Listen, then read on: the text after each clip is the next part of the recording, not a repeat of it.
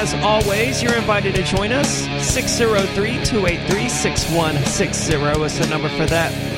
That's 603 283 6160. And with you tonight, it's Aria. And Richie Rich. And we have an update on the bodybuilder who we discussed, ah, man, probably a year ago, if not more, who fell in love with and married his sex doll. Well, Yep. there's an there's an update on him coming up later. There's also a question of the McFlurry machine, the mysterious McFlurry machine from McDonald's, always being broken. We got to get someone to investigate this. Well, someone is someone from the government needs to look into this. Someone is evidently looking into it. And of course, Israel is planning to administer the fourth doses of the coronavirus vaccine. Or the, I don't know exactly what they're planning on doing, but what I want to start with is something. It, it's going to lead into a different piece. Uh, now, the Rolling Stone recently published an article uh, decrying, quote, horse dewormer as filling up the hospitals in Idaho. I have to find where this article actually starts. At the beginning. Well, yeah, but they added an update at the top that is Oh, okay. confusing, and that makes it difficult to find where the actual story starts. So while I do, th- here we go. Okay, perfect. Good job. So, no, okay, we, we're just going to have to start with the update then. So the Rolling Stone has now. It's a lie. It- it's Oh. very confusing. well, they issued an update, not a correction or a retraction, by amending the hospital statement at the top of the article to the top of their article. Now they're calling it an update, but the statement from the hospital, as we're going to get into, completely wipes out what the Rolling Stones entire article, and I have to find where it actually starts because that's okay. We're we're going to start here. Article nullification. After Joe Rogan announced that he'd kicked COVID in just a few days using a cocktail of drugs, including ivermectin, an antiparasitic prescribed for humans for over 35 years with over 4 billion doses administered, the left quickly started mocking Joe Rogan for having taken, quote, a horse dewormer due to its dual use in livestock. And I, I love seeing intelligent friends, some of them are like attorneys and lawyers and stuff, just talking about ivermectin as just a horse dewormer. When it comes to this, uh, it's, you know, to me, it's like if it's stupid and it works, then it's not stupid, right? Right. Like, even if it were just a horse dewormer, but it helps you get over COVID, True. like, who cares what its intended purpose was if it works for your intended purpose? Absolutely. Um, but it's not just a horse dewormer, and I don't know that it ever has been. But in 2015, it won the Nobel. It won Right. the Nobel Prize. It's clearly not, but even if it were, Yeah. it works. I have no dog in this fight, so I haven't really said anything public about it. I've just been sort of sitting back, watching the left and the right argue with each other about it, and it's been amusing. In between rounds of Super Mario Maker. Yeah, in between rounds of that. On Friday, Rolling Stone's Peter Wade took another stab, publishing a hit piece claim that Oklahoma ERs were overflowing with people, quote, overdosing on horse dewormer. It was suspect from the beginning. The report, sourced to local Oklahoma outlet KFOR's Cat- Caitlin Ogle, cites Oklahoma ER doctor Jason McElyea, who claimed that people overdosing on ivermectin horse dewormer were causing emergency rooms to be, quote, so backed up that gunshot victims were having hard times getting access to health facilities. What state of Oklahoma? I can't imagine there are a whole lot of shootings in Oklahoma. There's, there's probably one hospital, right, with like two ivermectin cases and one gunshot wound, and the ivermectin people showed up first, and that was it. You couldn't get the other guy in. It's not even that bad, actually. As people take the drug, McElyea said that patients have arrived at hospitals with negative reactions like nausea, vomiting, muscle aches, and cramping, or even loss of sight. The scariest one that I've heard of and seen is people coming in with vision loss, the doctor said, and that's quoting directly from the Rolling Stone article. That's probably why Joe Rogan was squinting in that video when he posted that he was taking ivermectin. He's like, "Oh, my eyes are just closed." It's Ex- it's the ivermectin. It's totally a side effect. Except the article provided zero evidence for McElyea's claims, causing people to start asking questions. In fact, they used a stock photo of people waiting out in lines outside of a hospital to portray this scenario. And the giveaway is it's Oklahoma, it's early September, and the people in the photo were wearing full on winter coats. And while neither KFO, KFOR or Rolling Stone mentioned the hospital McElyea worked for, NHS Sequoyah, located in Sallisaw, Oklahoma, just issued a statement disavowing McElyea's claims, which pops up when you visit their website. It reads Although Dr. Jason McElyea is not an employee of NHS Sequoyah, he is affiliated with a medical staffing group that provides coverage for our emergency room. With that said, Dr. McElyea has not worked at our Sallisaw location in over two months. NHS Sequoyah has not treated any patients due to complications related to taking ivermectin. This includes not treating any patients for ivermectin overdose. And then they have a picture of the actual.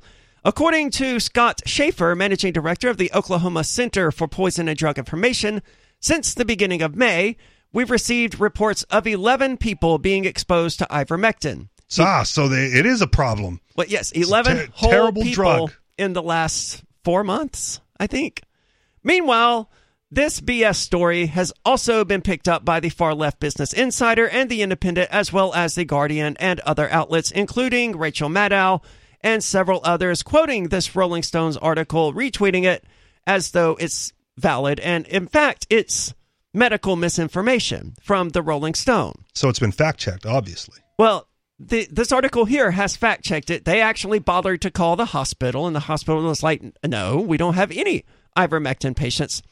So it was parroted by Rachel Maddow and many others uh, because, of course, it was. You know, they get to point their finger and say, ha ha, the stupid, the stupid people on the right. Taking their horse dewormer. Right. McElyea is also listed at working at Integris Grove Hospital in Oklahoma as a general family practitioner, but not in the ER. A phone call to them provided no insight as to any ivermectin overdoses. However, the gentleman who answered the phone sounded quite amused. What's more, Grove, Oklahoma, with a population of 7,000, had only 14 aggravated assaults in all of 2019, according to the FBI's latest data. So not too many gunshot wound victims there. We somehow doubt that gunshot victims were lining up outside the ER, while just 11 ivermectin related hospital cases have been reported in the entire state since May. But there's going to be no punishment to Rolling Stone for this, and all they had to do to fix their reputation was post the art the, the little excerpt from the hospital in their article and not retract their article, which they didn't even fact check. But they get away with doing this. They, they just found this random doctor in Oklahoma who isn't even affiliated with an ER anymore. Right. And they call him and he tells them what they want to hear. Well, and th- this is a problem with mainstream media in general, newspapers, right? The the the the rush to break the news always happens on the front page, right? Yeah. The retraction, the correction, the apology Mm. happens on like page B12, Yeah. right? And so unless you read the entire newspaper like on a regular basis, you don't see corrections, retractions and apologies. What you what gets stuck in the head of all the people is just the headline and the main story that has since been corrected. I think there have also the been record. studies that show that you know issuing corrections and retractions and th- they don't they don't change the mind of people who initially read the article. Right. Like Rolling Stone could release an, a new article or they could replace their old article with the hey, turns out that thing was entirely false. Please disregard it, and people would still point to it as evidence that the hospitals in Idaho are overcrowded with ivermectin patients. Right. Because it that serves their narrative, that serves their already standing, you know, point of view. And all it does, all they're looking for is evidence to support that. Yeah. Like the Rachel Maddow Business Insider, right? What news can we find that supports our narrative? And that's what we're going to run with. Absolutely. So keep that in mind when we talk about this next story, which is about a loss of hope. Idaho hospitals crushed by COVID 19 surge. And uh, this really isn't unique or worth talking about, except for the fact that I found it right after reading this article where the Rolling Stone was busted red handed, just making up what, whatever they wanted to publish. Right. And then immediately after that, I found this article about Idaho hospitals being crushed by COVID 19 surge, just right after reading about Rolling Stone's false article about an ivermectin related surge. What are your thoughts on all of this? Someone is making something up. 603 283 6160. There's more coming up, but you're invited to join us. 603 283 6160.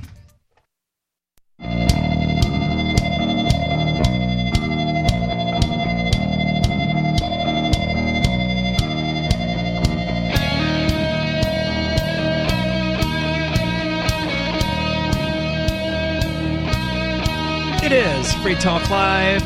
You can join us 603 283 6160 if you want to take control of the airwaves and share your opinion on national radio. That's 603 283 6160. I want to tell you about Bitcoin.com. It is the best place to go to learn about cryptocurrency. If you're new to it, just click Getting, getting Started at the top of the page.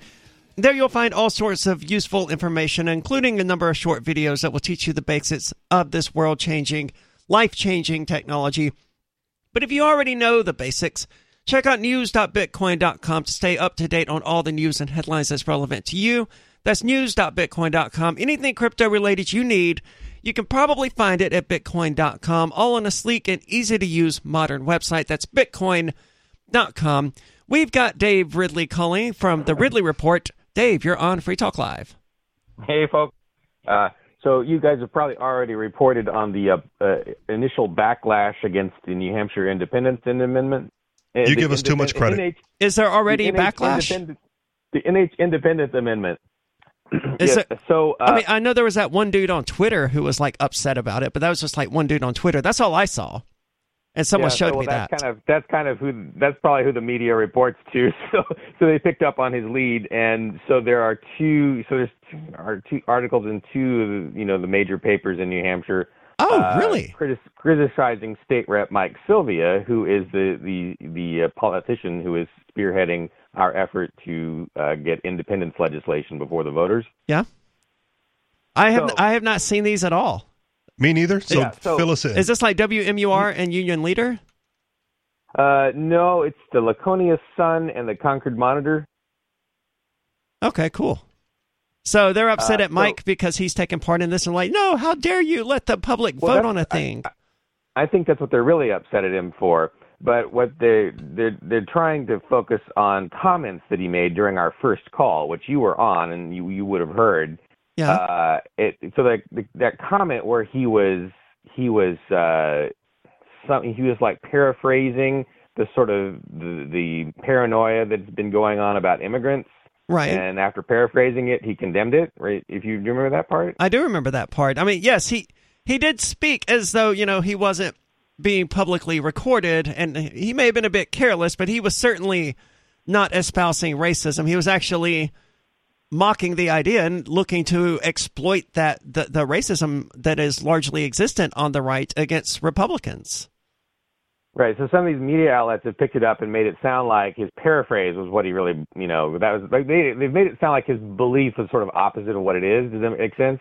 Because yeah, that's yeah, typical. They didn't fact check it or watch the video for context. I'm not surprised to hear that. I'm disappointed that lo- even local media outlets here in New Hampshire can't bother to actually watch the video.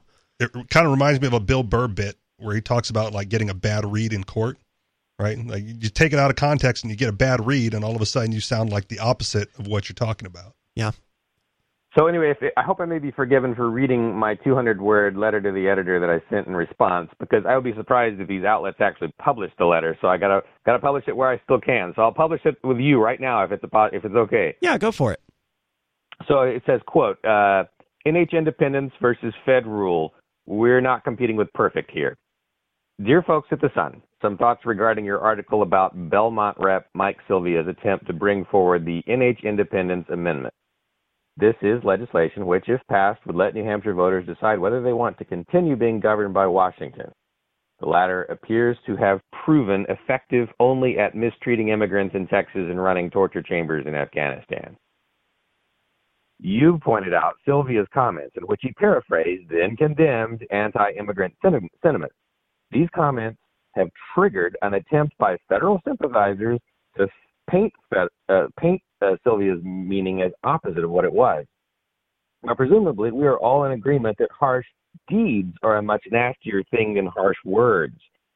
As the loudest open borders Spanish speaking voice in New Hampshire's independence faction, I'm more enraged over Fed mistreatment of my sisters and brothers from Mexico than over any comment a person could ever make.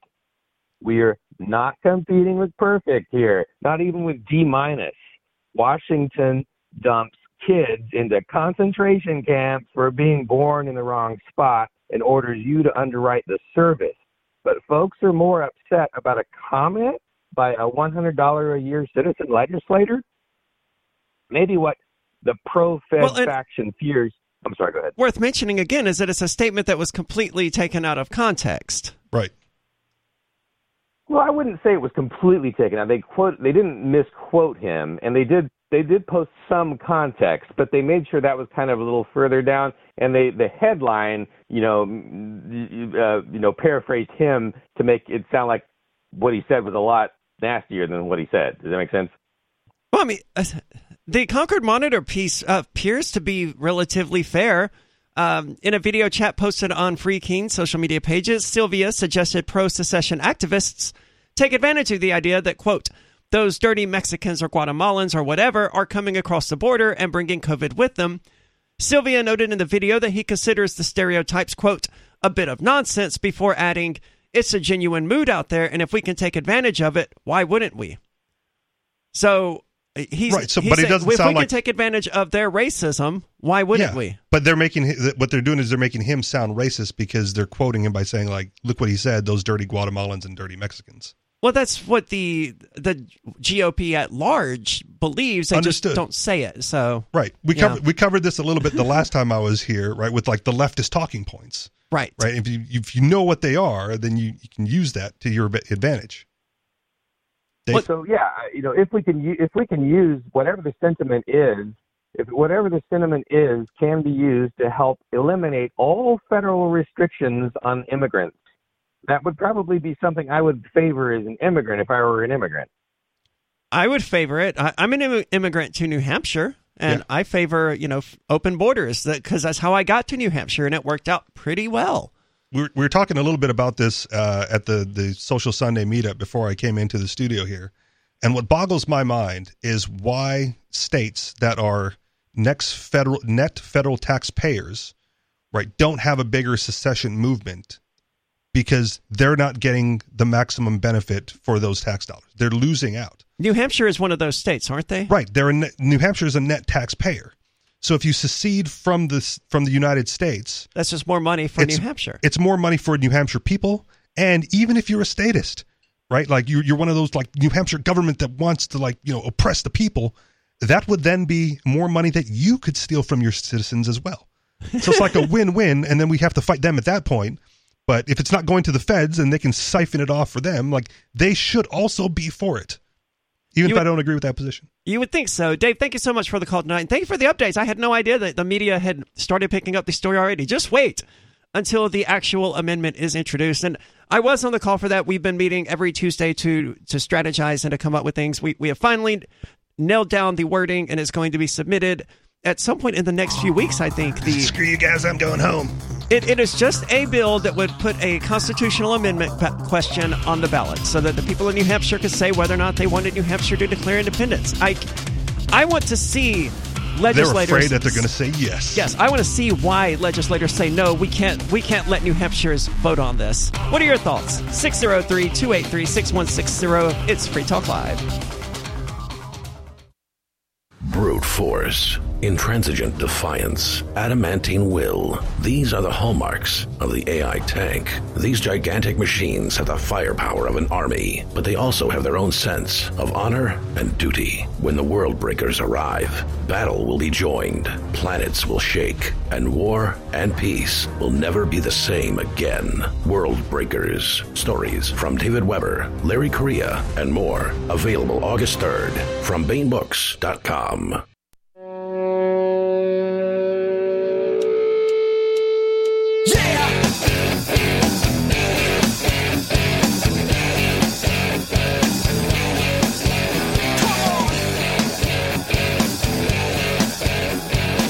It's Free Talk Live, and it's really hard to know what to believe. I mean, Rolling Stone is printing articles that are pretty much just simply false, and they're getting away with it. And other outlets are printing articles about how hospitals are being crushed by a COVID 19 surge and, quote, the pandemic of the unvaccinated and all of this other stuff. And then Israel, which has some of the highest vaccination rates in the world, has full hospitals and seems to be struggling to deal with Delta as well. And it's like, if all of these things cannot possibly be true at once. Well, remember the Mark Twain quote, man. If you if you don't read the news, you're uninformed. If you read the news, you're misinformed.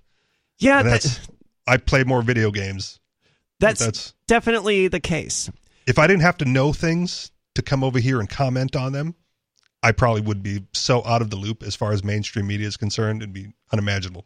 It would good. It it would be good to be out of the loop for the mainstream media because they, they do nothing but fear mongering. Someone called earlier and asked us to look into a cryptocurrency story um, published in the New York Times today. Apparently, that's just it's a lengthy hit piece against cryptocurrency. It's just fear mongering. It's the, it's the same old nonsense that the media always treads out about Bitcoin. Oh, it's insecure, hackers, it's used in criminality and things like that, and all of which has been denied by the Department of Justice and the FBI, as well as I think the CIA. And again, even if it were, so is the dollar. Yes, also Right? true. Like you can't you can't levy that complaint against Bitcoin and then say like that's why we need the Federal Reserve note, right? Right. Because it's the Federal Reserve note is better for criminal behavior because it's it's, com- even less traceable. It's completely Bitcoin. anonymous, It's yeah. completely anonymous, and yet the, no one levies that concern against Federal Reserve notes. Just Bitcoin. It's amazing how it works. So here's an article from the AP. The intensive care rooms at St. Luke's Boise Medical Hospital are full, each a blinking jungle of tubes, wires, and mechanical breathing machines. The patients nestled inside are a lot of like, all unvaccinated, mostly middle aged or younger, reliant on life support, and locked in a silent struggle against COVID 19. Well, now we know what Joe Rogan's cure is. Just give it to them, Right? right? But I don't I don't know that I believe any part of that statement. But watch for a moment and glimpses of who they were before the coronavirus become clear. Artfully inked tattoos cover the tanned forearm of a man in his 30s. An expectant mother's slightly swollen belly is briefly revealed as a nurse adjusts her position. The young woman is five months pregnant and hooked to a breathing machine. Down the hall, another pregnant woman, just 24 and on a ventilator, is lying prone on top of her developing fetus to get more air into her ravaged lungs. Now, I haven't heard. Ravaged. Yes.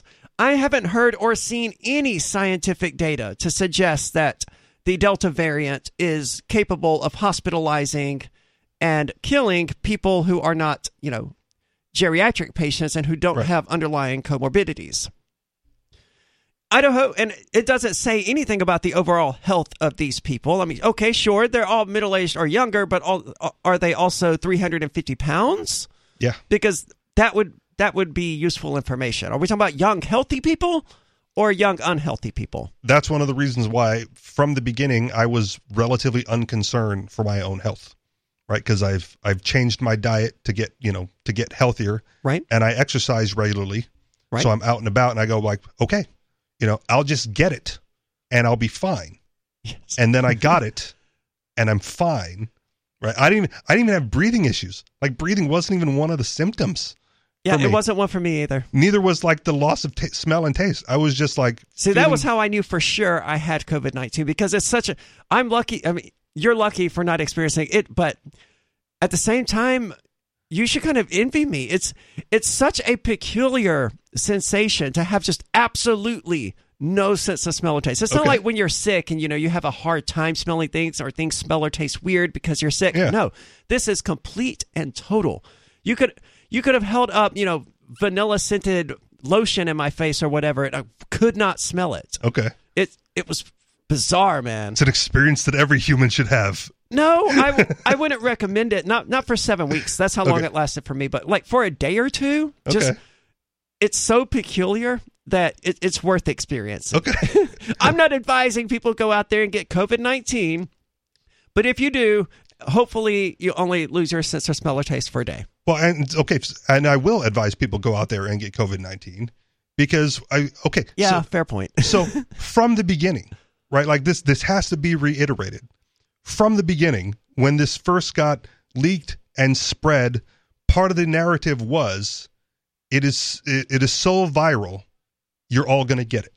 Yeah. right. You you you're not going to be able to like live your life without going through this COVID nineteen door at the moment, right? Like you're Sure. gonna you're gonna get it. Ninety nine percent of the people who are getting it are surviving. Some people are dying, and all we have to do is flatten the curve so that everyone doesn't get it at the same time right so if you, if you go out there and you get it like just get it when the hospital beds are open and Right. then you'll have a they'll have a spot for you and that was well, the that was whole- the thing, right? Two weeks to flatten the curve or whatever. They they wanted to build more ICU ICU units, more put more hospital beds and all that stuff. Right. But they didn't do any of that and even even the vaccine right doesn't stop you from getting it or spreading or it spreading it or getting hospitalized with it or dying from it. so just suck it up go out there and get it like if you're religious say a prayer that you don't die you know but let you know get it and spread it let god sort it out man Yeah, there's not much else I can think of that could be done. So, uh, this article is freaking out about Idaho. Idaho hit a grim. Oh, I wanted to focus. I wanted to go back to something you said. You know, I was watching this initially as it took place in in Wuhan in China, and I was getting my information from a a Chinese dissident okay uh, called Dr. Chen or something like that, who I was following on Telegram. And he was posting videos of people who were just like dropping dead in the streets. it was scary Yeah. like that first month where like yeah where they And, were uh, where they like were roping Kong- people in the cars and yanking them out with like the dog collar thing Yeah, and in China. Beijing being on fire, people were being ripped out of their homes. I was like, oh my god, this. Is, at first, I was like, this is serious. This is going to kill off half the planet. But then it got outside of China. It was like, oh, okay, yeah. So Dr. Chen was just it's just using, the chinese people that can't handle it yeah, Dr. Chen. Well, I don't know about that, but Dr. Chen was just using it as a, you know a way of building his social media following. Sure. Which I mean, I guess that's fine, but he still he lied to everyone. So I wouldn't follow him this today, even if I was able to. But but there were other news stories that i guess took his information because i saw the pictures yep. right i saw the videos like oh my he just fell over got got the wuhan flu and down he goes and that was that was it Yep, I've seen videos of someone just standing there at a table and then bam, face down dead. Yeah. It's like, man, okay, might need to take this one seriously. But then it got out of China, and you know we could actually see what was going on, and there weren't people dropping dead in the streets. I can't, I can't believe it.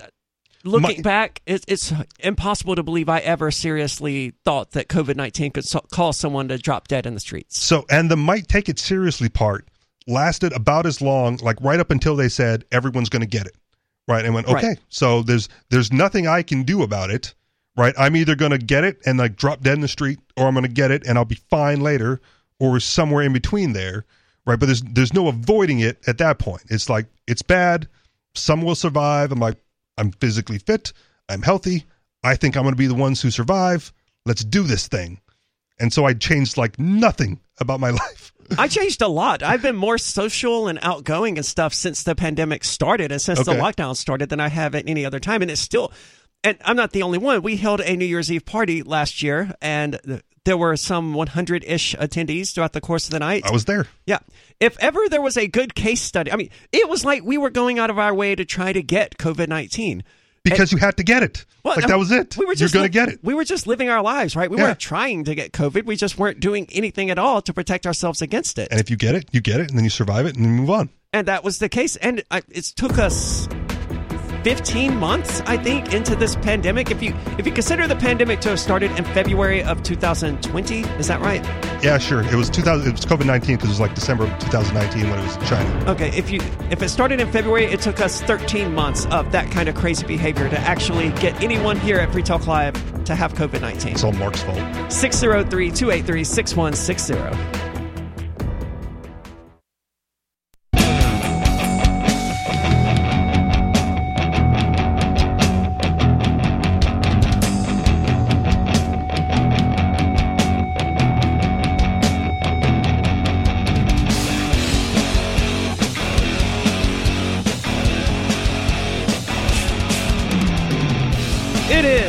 Is Free Talk Live, and I want to tell you about Intercoin because we were the first major radio show to tell the world about Bitcoin. So, where were you when the crypto revolution first began? Did you end up buying any back then? Well, now it's 10 years later, and a new generation of crypto is hoping to change the world again. If you listened last year, you heard us talking about Intercoin. It's a new cryptocurrency to help local communities and businesses make their economies stronger, all without having to rely on the state.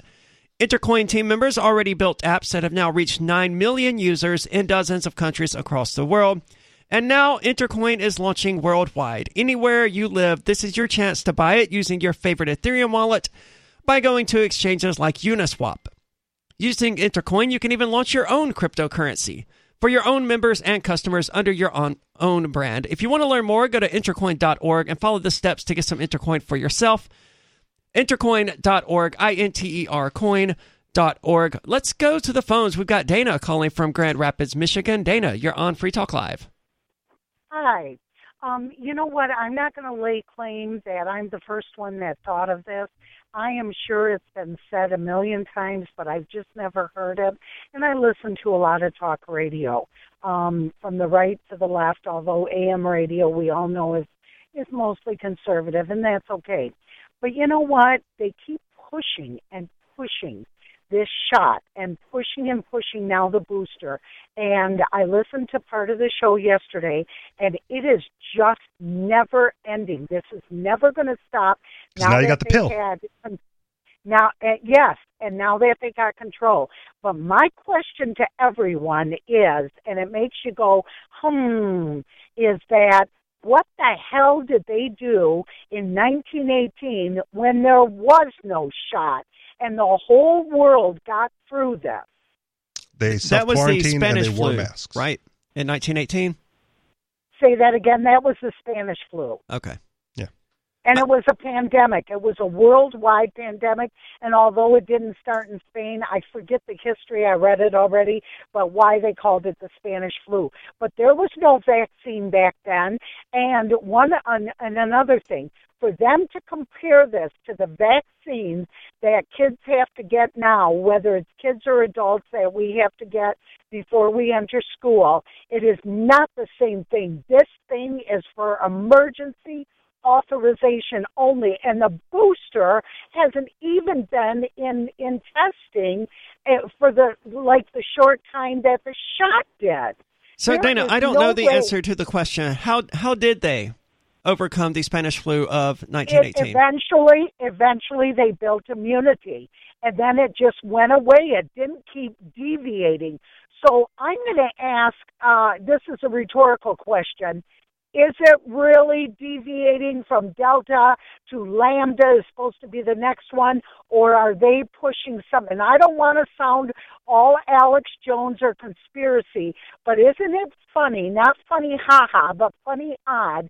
that so many of these conspiracies that the people on the left have laughed at people in the middle like the libertarians and the conservatives that most of this stuff has actually come true Well, so they- are they creating this stuff and pushing it, or is it? I find it very strange that we aren't even through the first COVID and it's already into the Delta, and then they're talking about Lambda.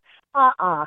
Something else is going on here. Now, do they? Do I believe that they're injecting a chip that you can be traced and the thing can be programmed at this stage in the shot, as as some conspiracy people have pushed, you know, online? No, I don't think so. They But I have no reason that- to install a trapping a, a tracking chip into yeah, everyone's the got a phone. into the COVID nineteen vaccines. Yeah, everyone has a phone, so we're all carrying Exactly, tracking devices on us anyway. So whether whether whether or not they're planning it, right? One thing that most people should understand from medicine in general is like you have to finish your medication, right? When they give you antibiotics, they go like even if you feel better, you have to finish the medication. Right. And the reason for that is because if you don't finish the medication, right, you could relapse and whatever you have becomes resistant to the medication and morphs into something more dangerous, more deadly. Right? Like there there's like there's penicillin, sure. like penicillin. right. But Yes. if if it's if it, if if a disease or virus or bacteria becomes like penicillin resistant, then you need something else. Right? Right. Exactly. And- and so if and they're- that's when they exactly. So And if they're giving you this started- medication and you don't take, you don't get the second uh, vaccine shot or you don't get the boosters, right? And not everyone does. Uh, then of course you can expect it to mutate into something different, and your Delta variant or Lambda variant or whatever. Like Absolutely, Dana. Thank you so much for the call tonight. That that's been a, one of the more interesting things I've thought about in the last several weeks was that like you pointed out, when when you take a medicine, you have to take it all the way through to completion to make sure the the germ or the bacteria or whatever is Is eradicated. completely killed. Well, the only way this vaccination approach could have possibly worked was with a 100% lockdown, forced quarantine, and forced vaccination for the entire world population. That's the only way it would have worked. Otherwise, you've still got you've still got someone out there who can get Delta or Yeah. some other strain of the virus, and they'll figure out a way because this is what viruses do. And the coronavirus has evolved very quickly. That's why we've never had a vaccine against the common cold. Is find a way around that vaccine, as the Delta variant is doing, and as they believe the Mu variant is doing. It was inevitable that we would end up with a strain of the virus that was capable of bypassing the vaccine. And the only way to do your solution is to have people on the streets with guns, right? To That's not sure. my solution. well, I mean, the the lock, the hundred percent lockdown, Yes. like whatever, right? And then so you wouldn't have a hundred percent lockdown because you Oh, have to true. have people out to enforce it on the rest of us. Yeah, who so could then get it and spread it, It would have to be a 100% voluntary. which would never happen. Which is so out there as far as expectations are concerned. Like that's that's the utopian dream right there. Yeah. I mean, it was obviously never going to work, and I and there are epidemiologists who have since pointed this out and who pointed it out before now, saying, you know, the last thing you want to do during a pandemic is vaccinate some of the population because that just causes it to evolve the ability to infect the vaccinated. And because it comes becomes vaccine resistant. Yeah, and the moment that mo- more than 50% of the population in the United States became vaccinated was the moment that it was more likely that a variant would evolve that was capable of going around the vaccine. Now, if you want to get conspiratorial, right, my biggest concern with this whole vaccine, booster, plus pill that they're trying to get everyone on is not necessarily what's in it, but what happens if you stop taking it? The, Right. the booster shots? The, well, the booster shots or the pill? I haven't heard about the pill. Well, I mean, it was covered last night on Free Talk Live, so there's a pill now. I was not listening last Okay, night. well, there, okay, so just just so you know, then, Okay. there is a pill that they're trying to get uh, people to take who aren't even at risk of dying from COVID. Is that pill ivermectin? Uh, there, there was some there was sp- some speculation last night that it was going to contain ivermectin, but uh, uh, Peakless Mountaineer was like, "No, ivermectin's too cheap, so they're not going to put that in there." But the pill is basically a a twice a day uh, uh, remedy for people at like zero risk of hospitalization and that are already okay, basically. Like they're they're not gonna they're not gonna die, they're not gonna get hospitalized, but to prevent them from getting COVID nineteen, like we've got this two a day pill on the horizon. Oh, this prevents you from even getting COVID 19? So this is a pill vaccine. This is a vaccine in pill form? It's it's in addition to the vaccine and booster. Okay. It's like a daily treat. It's a it's a it's an oh. ongoing, never ending, twice a day treatment to help you survive COVID nineteen. That's absolutely ridiculous. I hate I missed this. I, I need to hear more Well, about listen this. to the archive, I, I absolutely will have to. archive.freetalklive.com. Either, but either way, right? Like, if you want to get conspiratorial, you're going to get you're going to get a whole bunch of people like basically addicted, right? Because what happens if you get off the pill? Like, do you then Yeah. get COVID? Are you at higher risk for it? Or Or do you just have withdrawals from it? right do you become then like physically you know physiologically addicted to the pill Uh, just correction: the pill is for people with COVID nineteen. They're testing Okay. it. Uh, they're testing it. It's a twice a day pill. It'll be for people who either are going to the hospital or not going to the hospital. They haven't determined yet. They're still. i thought it was people who weren't even like at risk of getting hospitalized That's who they're testing right now. okay So they don't know what this thing does or how useful it could even be. There's like, hey, this might work. Yeah. Okay. and, and then again what happens if you get off the pill like well, what, presumably you wouldn't have COVID nineteen, and you wouldn't therefore be taking the pill long enough to like form any sort of physical addiction or anything like that. maybe I mean, I certainly don't know. Right. But it's interesting to bring up the Spanish flu. I had never given it any thought whatsoever, but apparently it killed 0.64% of the total population, while COVID 19 currently is sitting at about 0.15%. So COVID 19 so far about a fourth as deadly as the Spanish flu, which killed less than a percent of the total population. Maybe we're way off base here, though. You can call in and correct us 603 283 6160. It's Free Talk Live. When a lunar observatory detects a radio broadcast originating from Proxima Centauri, the nations of Earth discover their first contact with an alien race may also be their last. With the Proximans facing an extinction level disaster, Earth must choose between sending a ship on a multi year journey or allowing nature to take its course. Saving Proxima, a hard science fiction thriller by Travis S. Taylor and Les Johnson from BaenBooks.com.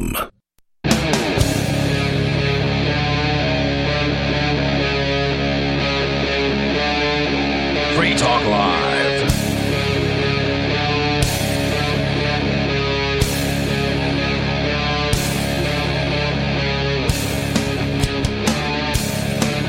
It is Free Talk Live, and as always, you're invited to join the discussion 603 283 6160. That's the call line. That's 603 283 6160. And with you tonight, it's Aria. And Richie Rich. And Idaho hit a grim COVID 19 trifecta this week, reaching record numbers of emergency room visits, hospitalizations, and ICU patients. Now, an emergency room visit, as far as I'm aware, is just someone going to the hospital to get tested for COVID 19. So I, I don't know. Or any number of things, but in this context, sure. Yeah, and it doesn't even and it doesn't even mean that they tested positive, but they went there for COVID nineteen, suspecting they had had it. It implies that they tested positive, but that doesn't necessarily follow from the sentence. Medical experts say the deeply conservative state will likely see thirty thousand new infections a week by mid September. There's there's the key right there. The deeply conservative state. Yeah. How else are we going to talk bad about them? They must if they they're on the rise for COVID sp- specifically because they're deeply conservative. That's what they would like us to believe, but we've got Bad Slave calling. Bad Slave, you're on Free Talk Live. Yes, thank you very much for taking my call. I um, Well, you know we have you to. know the, the interesting thing is is that here we are quoting statistics again, which uh, you had done for uh, the Spanish flu and uh, and COVID. Uh, it's what libertarians are good at, man. We have statistics for everything. yeah, well, you know, they, to to to bring these numbers in, and then to not say that that there has never been, you know, since I've been aware, and I've been, you know, for more than a year now, been uh, saying, you know, the numbers are junk.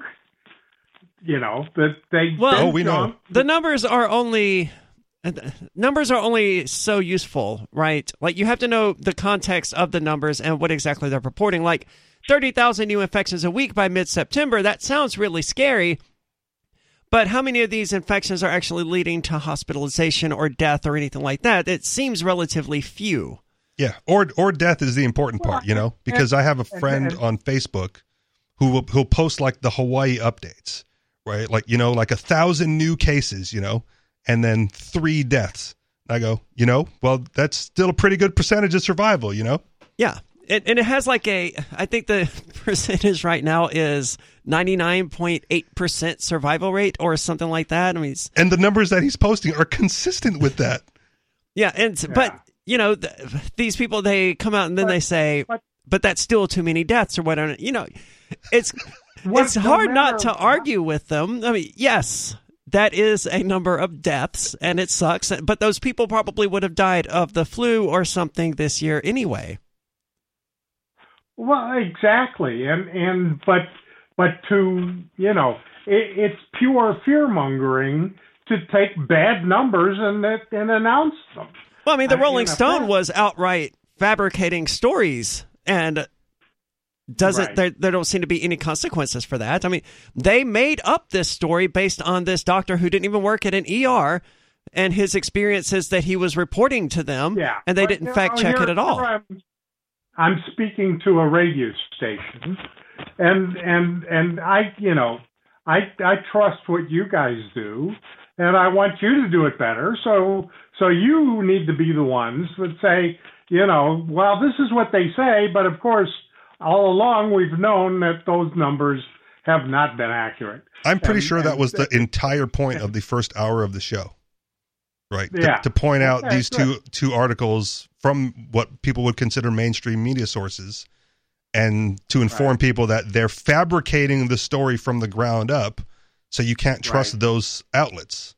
Yeah, that's why we led with the Rolling Stone cover. I mean, it's an absolute bombshell. The Rolling Stone couldn't even be bothered to call this hospital. They just took this random doctor's word for it and published this story alleging that Idaho was turning away gunshot wounds because their ICU beds were filled with ivermectin overdoses. And in fact, there's no part of it that's true. Right. It it it's uh it's just amazingly bizarre to me. It isn't bizarre to me because most people aren't seeing it. Thank you so much for the call tonight, Best Bad Slave. I mean, most people are just seeing these stories and they're not even reading them. They're just looking at the headlines and assuming them to be true because it's it's the Rolling Stone. They wouldn't lie. part of it part of it for me as well is the company that I now keep uh, since you know migrating to New Hampshire. Like, if I was if I was still in Hawaii, this might be a surprise that people actually believe these stories, right? But the, Oh yeah. well, because that's the, those are the people there, right? They're they're locked down, they're masked up. It's ridiculous how how even family members believe some of the narrative that's going on in Hawaii, right? And but I don't I'm not around those people anymore. So when I read headlines like this and I go, "Of- "Of course it's fabricated."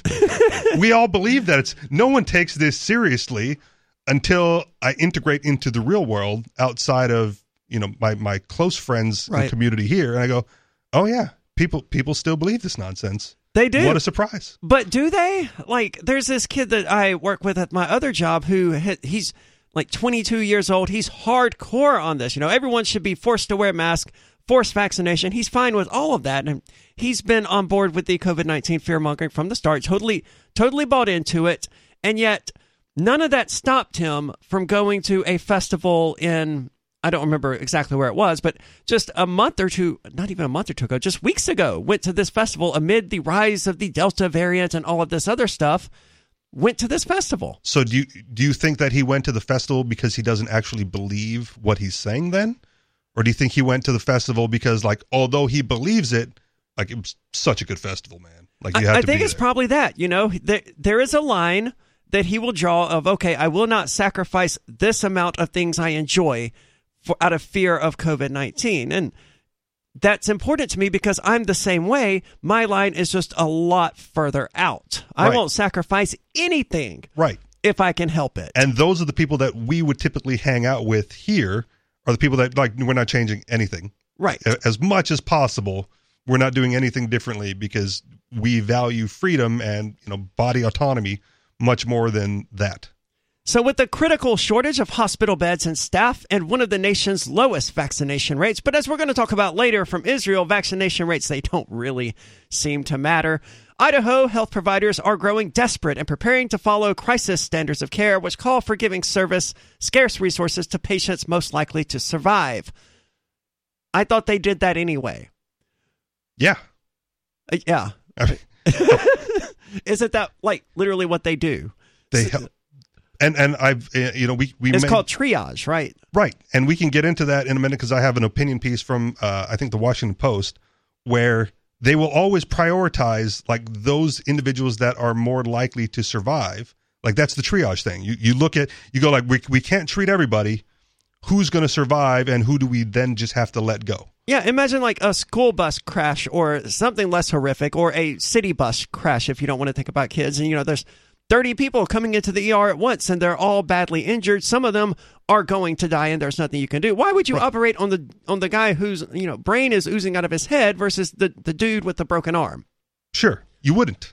You, you go like, well, we can't treat him. We need the bed for someone who we can treat. And you would go broken arm, not urgent. Oh, this person, they lost their arm. We need to stop that bleeding. Right. Which is also why if you go into the ER with a broken arm, you may be sitting there for a few hours because Yes. you're going to survive. You might be in, you might be in pain, right?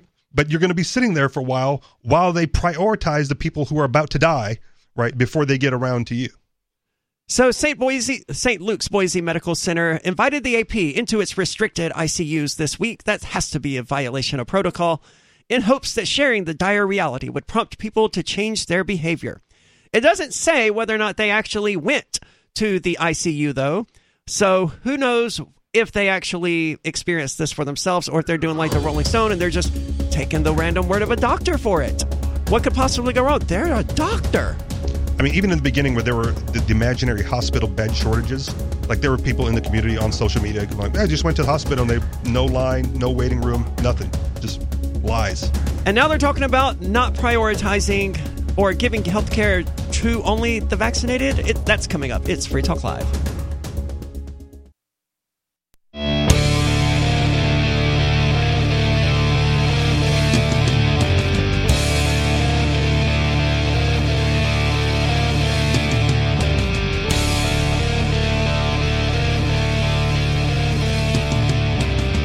It's Free Talk Live. As always, you're invited to join us at 603 283 6160. At 603 283 6160. With you tonight, it's Aria. And Richie Rich, And can doctors doctors already make decisions about who to save and who to not help? And you have an opinion piece here about someone arguing that doctors should be able to give priority care to the vaccinated. Yeah, uh, the opinion is that doctors should be allowed to give priority to vaccinated patients when resources are scarce. And on the face of it, without like reading past that, I want to say generally I would probably agree with that statement. Right? Because they should be allowed to prioritize whomever they want for whatever reason they want. And if, Absolutely, but yeah, I'm not convinced of the data that suggests that getting the vaccine reduces lethality of COVID 19. okay. So I, I would just hope they don't base their d- judgment on bad information. Okay. Well, But they can if they want. take take the converse approach to it since we were talking about triage before we get into the, her actual opinion uh, ruth marcus right if if a vaccinated person and an unvaccinated person go into the hospital right and there's like one bed left for two people the person in more immediate need of that bed is likely going to be the unvaccinated person because their symptoms are likely going to be more deadly and more severe than the vaccinated person If the if the science is true on this, if the science is true. because it's been re- repeatedly demonstrated that having the vaccine does not protect you from getting or transmitting COVID nineteen. Not getting or transmitting, but, it reduces, reduces- your symptoms. You- Allegedly. allegedly. But is that what they fell back on when I when they realized that the COVID nineteen vaccine wasn't going to work, and they were like, "Oh, but it's okay. It makes it less lethal. That's fine, but it wasn't really very lethal in the first place." I mean, there was a headline that basically said, like, you know, the my, my father died, but it would have been a more severe death if he hadn't been vaccinated, right? Like, so it's, it's definitely part of the narrative, you know, that that the vaccine the vaccine itself reduces some part of the COVID experience. Right, because that's all they have after the vaccines, it turned out, failed to prevent someone from getting COVID 19. Right. But that was never part of the narrative, right? The the vaccine narrative wasn't that you can't get it or that you can't spread it. It was that when you get it, you won't get it as bad. From the start, that was the narrative? Yeah. Because I was under the impression that they were trying to prevent the transmission of COVID 19. Not well. And they- then the vaccines just didn't work. that might have been the goal, but when the you know when they came out with the vaccine stories, it was you know you you, you it's it's not going to prevent it, but you're not going to get it as bad. And then shortly thereafter, they went, and that's why you still need to wear the mask because you can still transmit it. And people went, "What? I thought I thought this was going to be like you know I don't have to do that anymore." And they're like, "No, no, we never said that. We said it's going to like reduce your symptoms." It's been a hell of an 18 months, so I, I don't remember it enough to be Okay. to be certain. All right. Well, and and trying to find those articles now would be almost impossible. well, take me at my word for this example then. Sure. So if you if you if you if you believe that and if you accept that, when the vaccinated and the unvaccinated go into the hospital, in a triage situation, they would have to treat the unvaccinated person because they're going Maybe, but maybe the unvaccinated person is, you know, 26 years old and healthy, and the vaccinated person is, you know, 77 years old and diabetic and obese. Sure, maybe, but I'm trying to hold all things equal and only let the vaccine and the complications and the Okay. unvaccinated like when you two people one bed. Right. Who's Two equivalently healthy people of roughly the same age. why not right the the vaccinated person if if you believe the narrative right is going to have symptoms less severe than the unvaccinated person In which case, the vaccinated person wouldn't need the hospital bed. the Maybe not. But that's but then they're going to treat the vaccinated person, right? And the or the unvaccinated person, excuse me, and the vaccinated person is going to be the one like stuck in the waiting room waiting to be treated. Mm, yeah. And then you go like, well, what uh, societally and culturally, right? What does that incentivize people to do if they want to get treated in the hospital?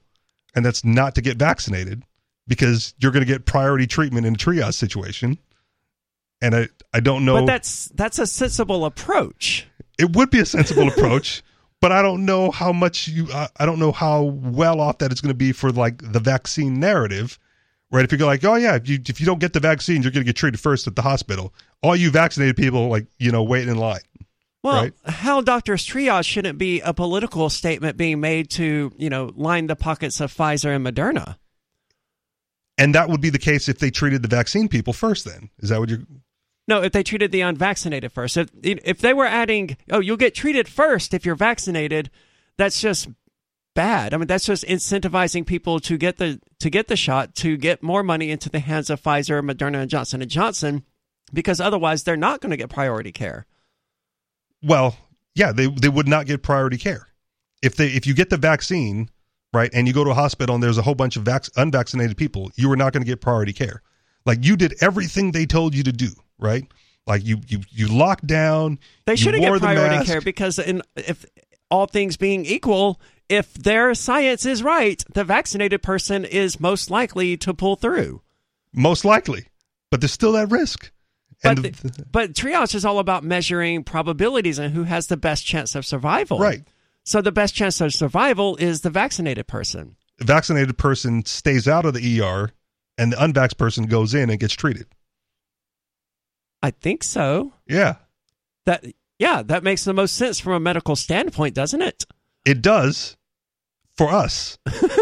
right? But this But if you're the, pro-vaccine and you want to you want to punish people for not getting the vaccine or incentivize people to get the vaccine, you go like, well, get the vaccine and then if you go to the hospital, you're going to get treated first because you followed the rules. See what I'm saying? Yeah, that's horrifying, but I see what right. you're saying. All right, so let's get into this. This is uh, again, I think uh, Washington Post, I believe, Ruth Marcus. This conflicts radically with accepted medical ethics I recognize. okay, and, we're off to a good start already. And under ordinary circumstances, I agree with those rules. The lung cancer patient who's been smoking two packs a day for decades is entitled to the same treatment as the one who never took a puff. The drunk driver who kills a family gets a team doing its utmost to save him, although not perhaps a liver transplant if he needs one. Doctors are healers, not judges.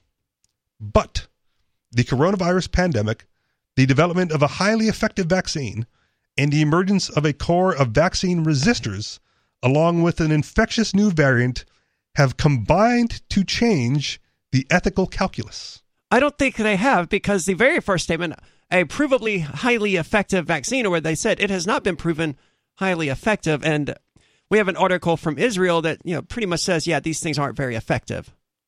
Okay, well, it, even more so then, if it's not effective, that vaccine person like is going to need equal treatment to the unvaxxed person. Then it's just first come first serve. Those I would agree who, with that. Those who insist on refusing the vaccine for no reason are not in the same moral position of the smoker with lung cancer or the drunk driver.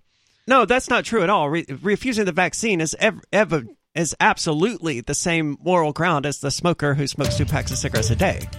You're still deliberately doing something that you know is going to make you sick. I would argue that the smoker has even less ground than someone who isn't vaccinated. The smoker knows they're going to get lung cancer and die. Okay, and the unvaccinated person, not sure. Yeah. Okay. I've had COVID. I survived. I have no evidence to believe that COVID is going to kill me, but I have a lot of evidence to believe that cigarettes will. It's Free Talk Live. When Monster Hunter International discovers one of Isaac Newton's wardstones being auctioned off, they decide to steal it and use it to destroy the Chaos God once and for all. But a mysterious thief upends their plan, and it soon becomes a race against time as something much older and infinitely more evil awakens in the jungles of South America. Monster Hunter Bloodlines by New York Times bestselling author Larry Correia and Baen Books. Visit monsterhunternation.com for more.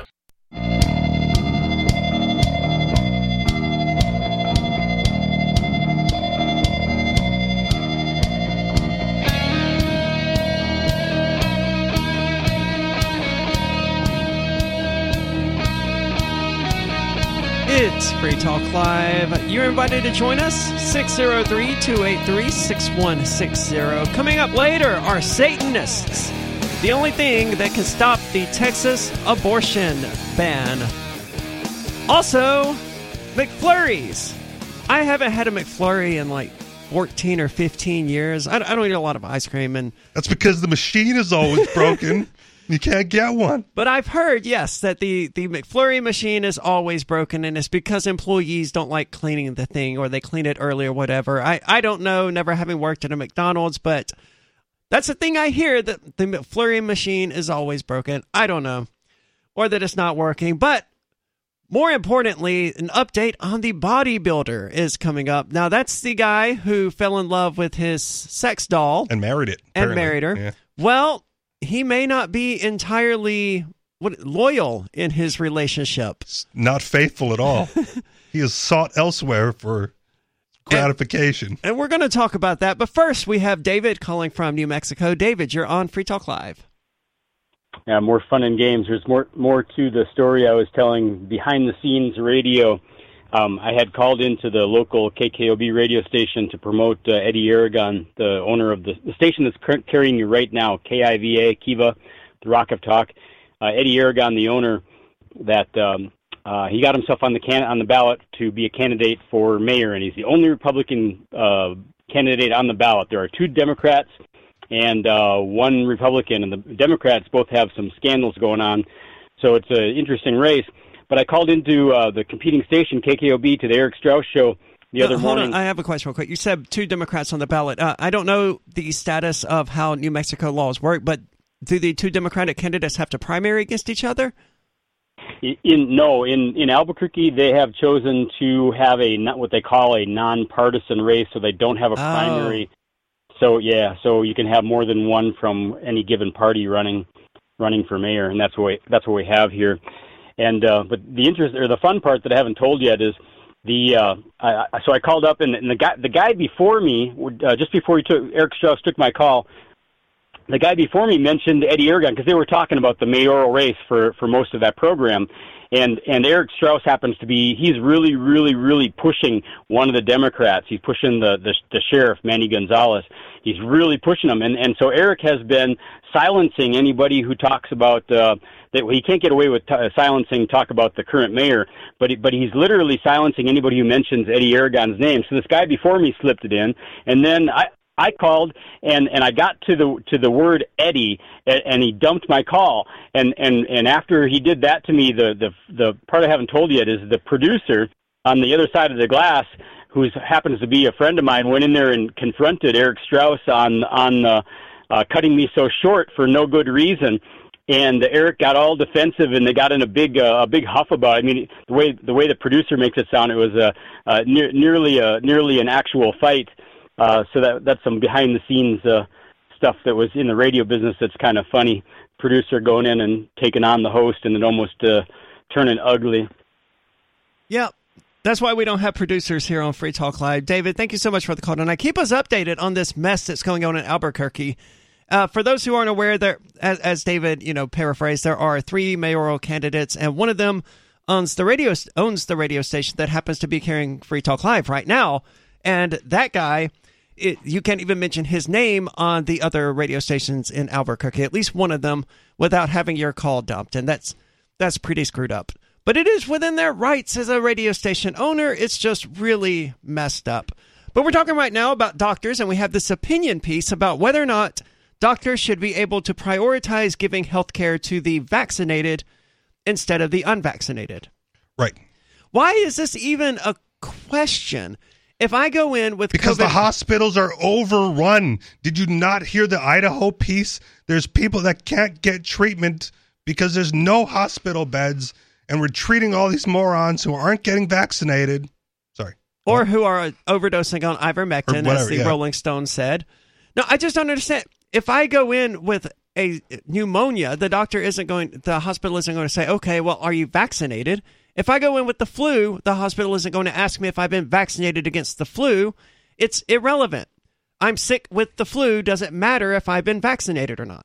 Ah, but because of the coronavirus pandemic, the ethical calculus has changed. Well, that's certainly with those ethics that we've upheld for the last several centuries, they have to be thrown out because these are unprecedented times. In si- Australia has certainly been engaging in some unprecedented activity. Australia has fallen, and I'm on record already as saying that.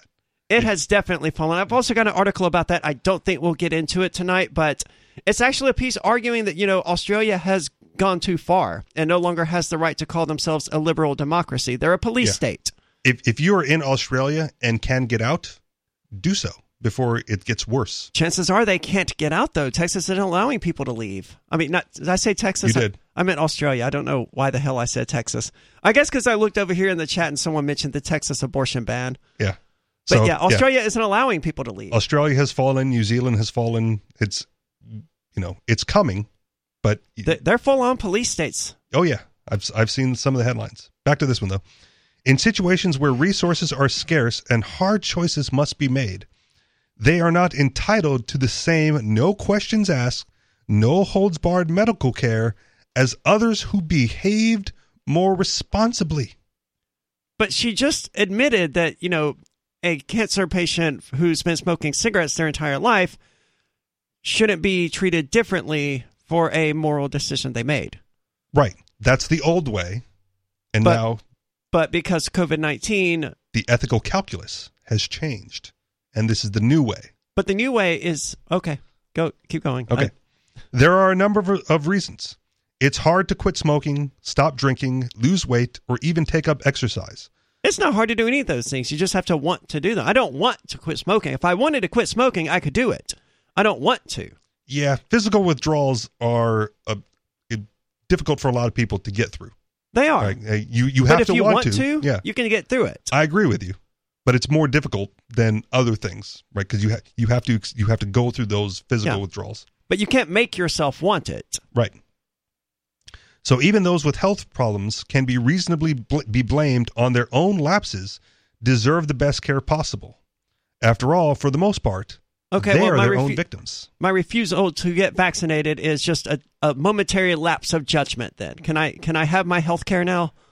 Uh, as long as there's no one vaccinated in line in front of you, sure. But you have to take responsibility for that momentary lapse in judgment. And if your lapse in judgment impedes someone who is, you know, reasonable with their health care, right? I don't know. So that's a dangerous precedent because someone could have a lapse in judgment and drive while drunk and crash their car, but someone else crashed and they weren't driving drunk. So now the person who wasn't drunk gets priority care because you have to take responsibility for your lapse in judgment. Yeah, I I would almost be okay with that. Like if two people crashed a car and one of them like you know had had a seizure and one of them was drinking, like I would totally be okay with treating the seizure person first. Well, it would depend on what the injuries were, really. So Understood. My, my example was bad. Okay, I'm just saying like all you got to you, when you get those examples, all other things being equal, right? Yeah, equal Like, injuries. Seems to me like, you know, if you're going to drive drunk, there's some responsibility. Vaccine I don't resistors. disagree. Vaccine resistors are different. Their refusal to take the shot doesn't just affect their shots own. shots because it's not just one shot even the johnson and johnson isn't just one shot Okay. anymore it's three three shots right now to be fully vaccinated against covid-19 Their refusal to take their Fauci ouchie doesn't just affect their own health. It poses a known risk to the health of others, especially now with the spread of the Delta variant. But if your vaccine protects you from getting sicker then it it's just a threat to me that i'm unvaccinated right Until you both need care at the hospital. yes but i'm not putting the vaccinated person in any danger because they're vaccinated until you both need that one bed at the hospital. Right. Then you get priority treatment as the unvaccinated person needing triage, and they're more at risk now because they're not getting treated. More coming up 603 283 6160. We're going to hear more about why the unvaccinated shouldn't get first treatment. 603 283 6160. It's Free Talk Live.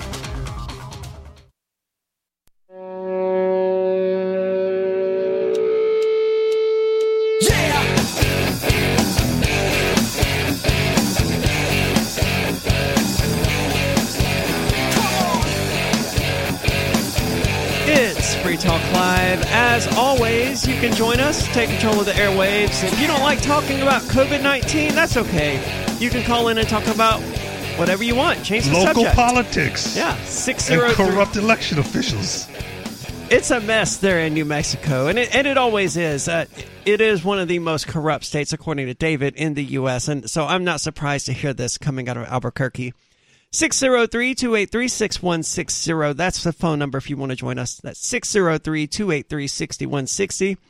We're talking about this opinion piece from, you said, Washington Post? I believe it's the Washington Post. about whether or not doctors should prioritize giving health care to the vaccinated instead of the unvaccinated. And this raises so many interesting questions. Like the whole point of the vaccine now, and regardless of what it was 18 months ago, because I don't remember, but the whole point is that it makes you less likely to die from it, less likely, it reduces the severity of symptoms. Right. So you're not going to get as sick.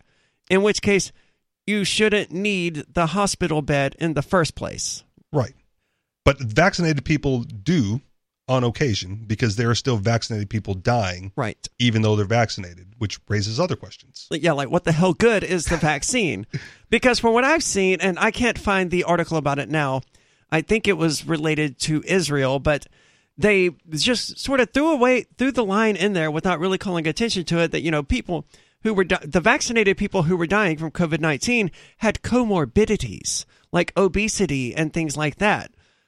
Well, okay, that that that was always the case with COVID-19. That was always the people COVID-19 was killing. Right. The the the elderly, the infirmed, people with, you know, obesity. Yeah, Right. so it doesn't really Unhealthy people did not sit did not do well with COVID. and healthy people weren't generally hospitalized in the first place. I know a, a lot of people who got COVID 19 this year in early March, or mid March rather, or late March. I don't remember exactly when. I know several people who have had COVID 19, and I only know one person, two people who died from it. One of those I'd never even met in person. I'm sh- I'm not saying your grandmother or whatever didn't die from COVID 19, but I'm saying it's it seems to be very rare that anyone is actually hospitalized, and much less that anyone dies as a result of COVID 19. Yeah. You would think in a town of 23,000, we would be like, oh, we would know a few. Well, and again, I get the I get the updates from Hawaii, and the the hospital the uh the the statistics show that there there are still plenty of cases. There's a handful of hospitalizations and very minimal deaths. So if you if you think you Which was always the case with Right. COVID 19. but I, I think as as as it's being listed as a pandemic, right? If you think you have it, right? There's a lot of people that are going like, I'm just going to go to the hospital, right? Sure. I paid for my health insurance. I think I might have COVID. I'm going to go to the hospital to get treatment just in case, right? What was previously not really an ER visit has become an ER visit Mm, because yes. of a pandemic, I have the flu. Please treat me. Right? Or I have a cold. Please treat me. Which you wouldn't go to the ER for necessarily, right? You would call your doctor, No, if you went to the ER for a cold, they probably wouldn't even see you. right? But now, COVID 19, it's, you know, severe cold, making hospitals lots of money with very minimal amounts of work. That the, and the government's paying for all of it, all of those tests. and people are incentivized to go right because this this could kill you if you think you have it you should probably go to the er I think the reason people are incentivized is because if they test positive, they get two weeks guaranteed off work, and most employers will continue to pay them. okay if they're lucky like i don't Well, that was the whole po- point of the payment protection program that the government Okay. put forward is that if people have to quarantine or your business has to close, you have to go ahead and pay your employees anyway. okay I don't know how many of them still do it, but I there were people who took advantage of the quarantine process because they knew of someone who tested COVID 19 and they hugged them a few days before. So now they have to quarantine for two weeks. And that company did pay them Yeah. for those two full weeks. so another one of those things are like follow the money right Yeah. if if And the government paid for that too. if, if you're going to pay me to not work and i don't have to like use my vacation time or my sick leave or whatever Yep. and then i get a you know if you fire me i get a bonus check on top of that to not go back to work stimuluses why not We spent the last 18 years rewarding incorrect behavior for sure. I, I'm trying to. f- uh, there- 18 months you mean is- what did I say? you said years 18 months, Okay. yeah.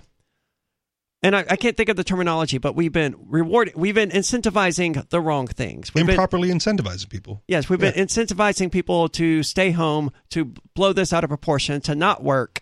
right And hospitals are among those who have been being incentivized to blow this out of proportion. At one point, I think it was fi- $15,000 for using a ventilator, just using one. $15,000 guaranteed from the government. And I'm one of those people that uh, I believe that the ventilators caused more damage than they helped. Like if, if you got on the ventilator, it was you, you were then worse off than you would if you had just taken oxygen at the time. I don't know enough about it to Okay. have an opinion. Uh, I won't worry about it then. We'll just move on. Uh, I guess. Yeah, we'll move on. I'm not Uh, aware of the ventilators really helping anyone. I'm not aware of, I haven't heard a whole lot of stories about, oh, I was on a ventilator and I thought I was going to die, but then I pulled through. I haven't heard any of those. Right. Be, uh, okay, so we'll get we'll go through this then. Early on, right, people that ended up at hospitals, they ended up on the ventilators, and like that was the thing. That was part of the flatten the curve. Yeah, we don't have enough ventilators. We don't have enough this. ventilators for everyone who's coming in that needs a ventilator. By the way, did any hospital spend any money buying more ventilators? Because I'm willing to bet the answer is no. It is my opinion, based on some of the articles and news that has come out. Like, don't ask me to quote sources. Sure. um, the ventilators they were people would come into the hospitals they would get put on the ventilators and then they would die and it was you know like the the narrative was that well they had covid so severe that even the ventilator could not help them and the problem was that they did not need a ventilator because their problem was not i cannot breathe on my own the problem was I'm not oxygenating uh, oxygenating enough uh, to get oxygen into the bloodstream. So rather than being put on a ventilator to help their like chest go up and down, they needed oxygen provided to them. Like an oxygen mask would have been fine, right? They would have forced oxygen, they would have gotten that into the bloodstream, and they would have likely survived. But instead, they were put on the ventilator, which did nothing, um, and then they died. Is That that is- why people are always checking their O2 levels these days and that kind of thing? I would hope so, but again, I'm gonna I I will I will say that this is my opinion and my Sure. belief, and you are free to fact check me as much as you want on that. Or Uh, just if you disagree, 603 283 6160. but based on based on everything that I've read, you know, in in mainstream media and other sources, that's the conclusion that I have come to. Okay. All right. So vaccine resistors are different. To decline a vaccine or to decline to be vaccinated is to fail to live up to your duty to your community.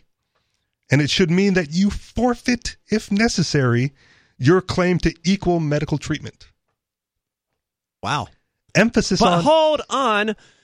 Would not this same person make the argument that health care is a human right? probably a few years ago, yes. Right? When it was like, you know, single payer healthcare, everyone should get it for free. Sure. So, this this author is totally okay in theory. We're we're making the assumption here, but um, it sounds like a It's valid part of the narrative. Yep. Yeah, that it's okay to deny people human rights. It is now.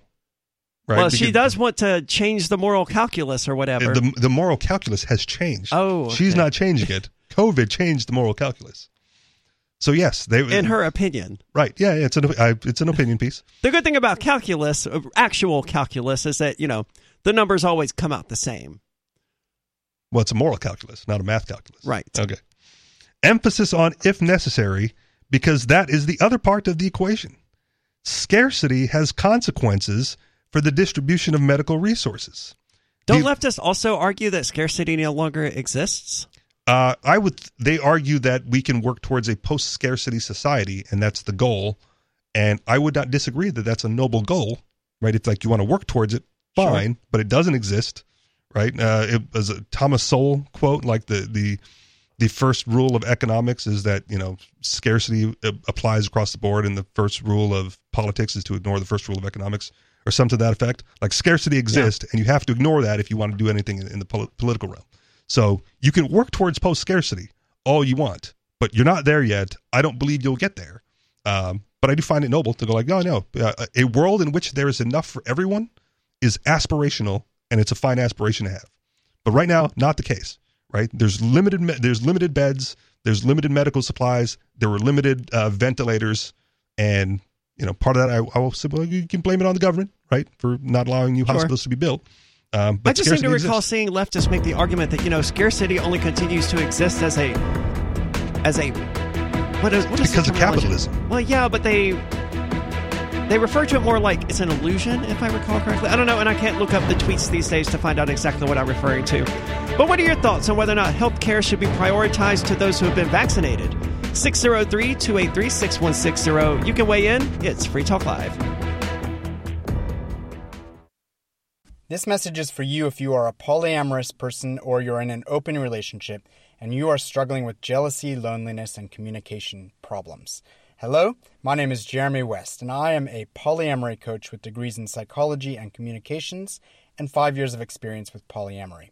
And for a limited time, I'm teaching a free online class just for polyamorous people or people in open relationships where you will discover a new, simpler, and unique way to uncover the secret that experienced poly people know about jealousy that you must know too. Stop feeling lonely when your partner is out with another partner and use the four key elements that will change the way you communicate forever.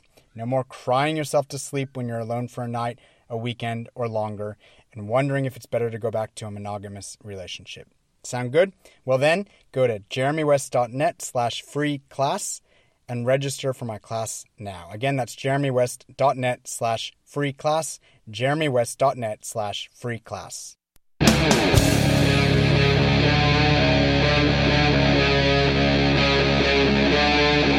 Free Talk Live.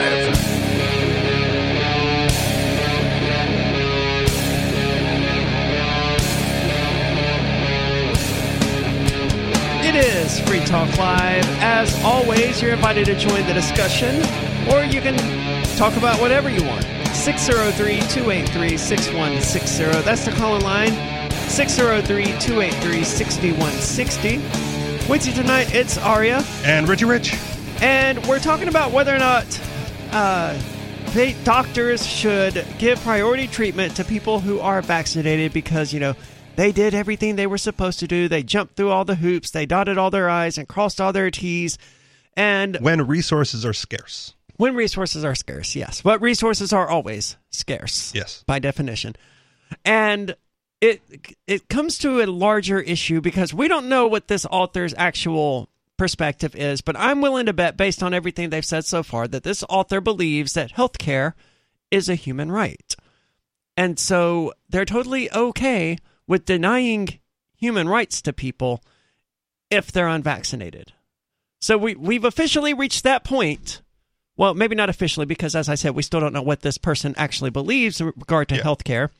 But obviously, I mean, healthcare can't possibly be a But right. Not that they're denied, that they're deprioritized Well, beneath those that are vaccinated. if there's only one bed and Right. you're not given that bed because you're unvaccinated Right. and you're sent home to die, you are denied health care.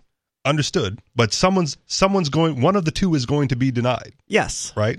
And uh, we talked about the triage situation earlier. Triage, the vaccinated person would be denied, and that also seems like an odd thing to do in the current climate. But let's get to the phones. We have Jill calling from Virginia. Jill, you're on Free Talk Live.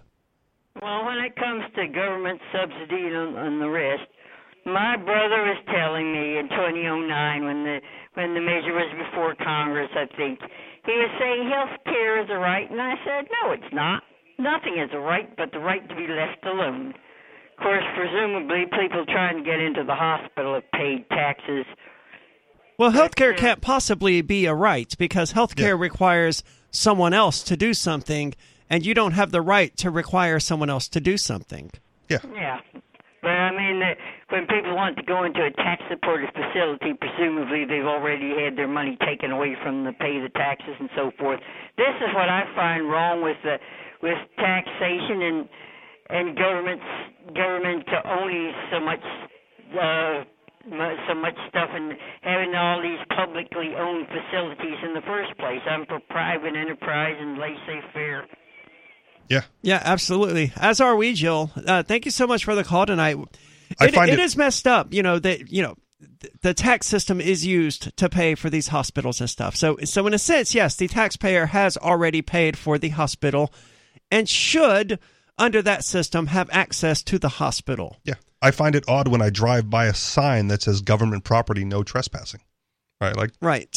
I paid for that. They call it public property, but in, Right. in reality, there's no such thing. It's, it's government property. Yeah. But it's like, it's run by the government. Like, who, how am I trespassing then if they've taken money from me to put that thing there? I should have equal access to it. Absolutely. Absolutely. We've also got Major Payne calling from Michigan. Major Payne, you're on Free Talk Live. Yeah, good evening, folks. Hey, what's on your Old mind tonight? Jill, Jill was right. Uh, old the, the Big Brother wants to be the Holy Mother. We're dealing with Uncle Scam. It's gotten very, very sad and very, very hard to swallow. The horse It has- pills they try to feed us. it, it, it's so frustrating because libertarians we've we've been screaming, foaming at the mouth about this, and we we've had a lot of it was predictive, right? But then Edward Snowden was like, "Oh yeah, these people." They turns out they were right the entire time. Chelsea Manning came out, was like, "Oh yeah, it turns out they were right the entire time." Yep. And uh, Well, over and over again, right, you- libert- libertarians have just been right the entire time, and it doesn't seem to matter. Aria, you pulled a homer a while back.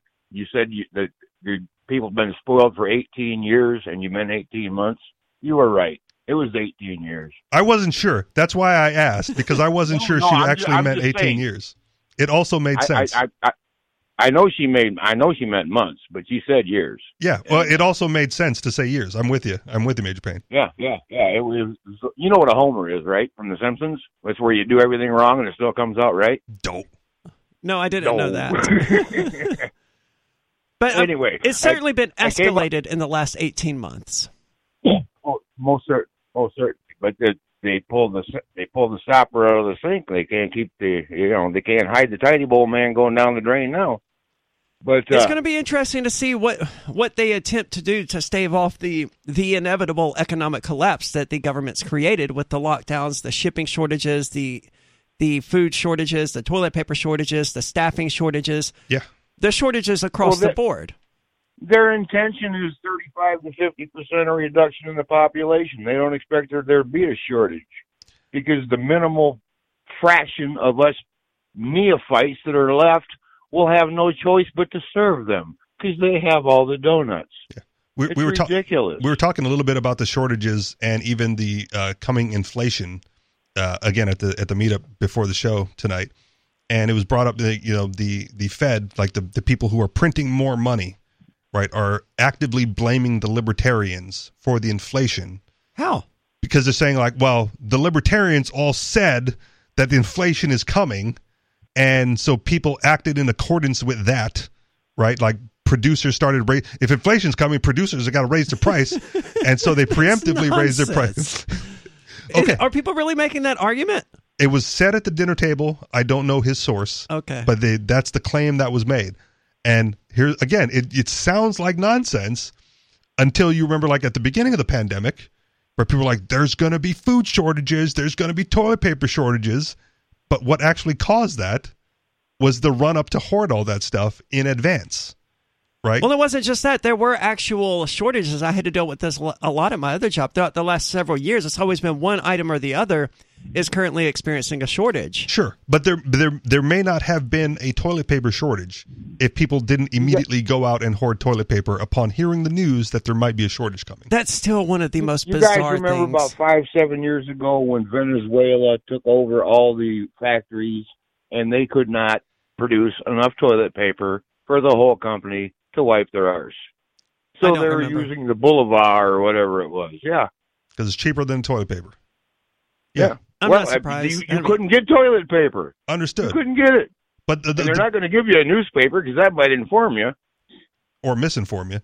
But the the point Yeah, is true. that when you hear the news, right, people act in accordance with what they've perceived the future to be, and sometimes that actually like it's predictive Were in there a way. were there warnings about an upcoming toilet paper shortage though? Because I did I completely missed all of that and just I woke up one day and there was a toilet paper shortage because for whatever reason Americans ran out and bought toilet paper. Yeah.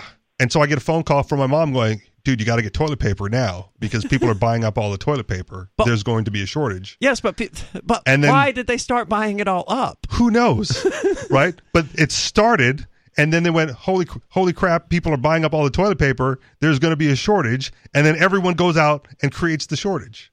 Yeah, right? it, there, there was enough for, I, ha- I have a, uh, I had a customer uh, at my normal job. I, like I manage a self storage facility and he basically like, he unfortunately passed away, but he's like, all my family's coming to me now, man, because that, that storage locker is full of teepee. I was like, I mean, good for you. And now I know was which he like one I'm going to prepping over the years? No, I think he just got it. I think he he saw the run up early enough on that he loaded up. Wow. Like my mom lo- my mom always has like a full stock of toilet paper. Like she has way more than, you know, you'll ever need at any given time. And so she had enough to last quite a while and then hoarded more and sent me some. Like she ordered some and had it sent to me because she knew that I wasn't going to go out and participate in this nonsense. She wanted to make sure that I had the teepee. So The, the toilet paper shortage is still one of the things that I do not understand at all. Right. But it was the news of a coming shortage, right, that precipitated the actual shortage. But I don't know that there was news of a coming shortage. I think it was just people panicked and they went out and for whatever reason, Yeah. they bought toilet paper and that created the shortage. But if no one had said anything and there was just a handful of people hoarding toilet paper, right, they probably would not have run out. But the minute you go like, people are hoarding toilet paper, man, you got to get yours now, and every, everyone else runs out. Okay, I would agree, but I would say that the shortage had already started at that point. Okay. What are your thoughts? And why do you why why did so many people rush out there and buy toilet paper? Same with food. As soon as you find out there's going to be a meat shortage, right, you go up and stock up on all the frozen meats. Yeah, but the, the initial toilet paper buy was what created all of this. Why did that happen? 603 283 6160.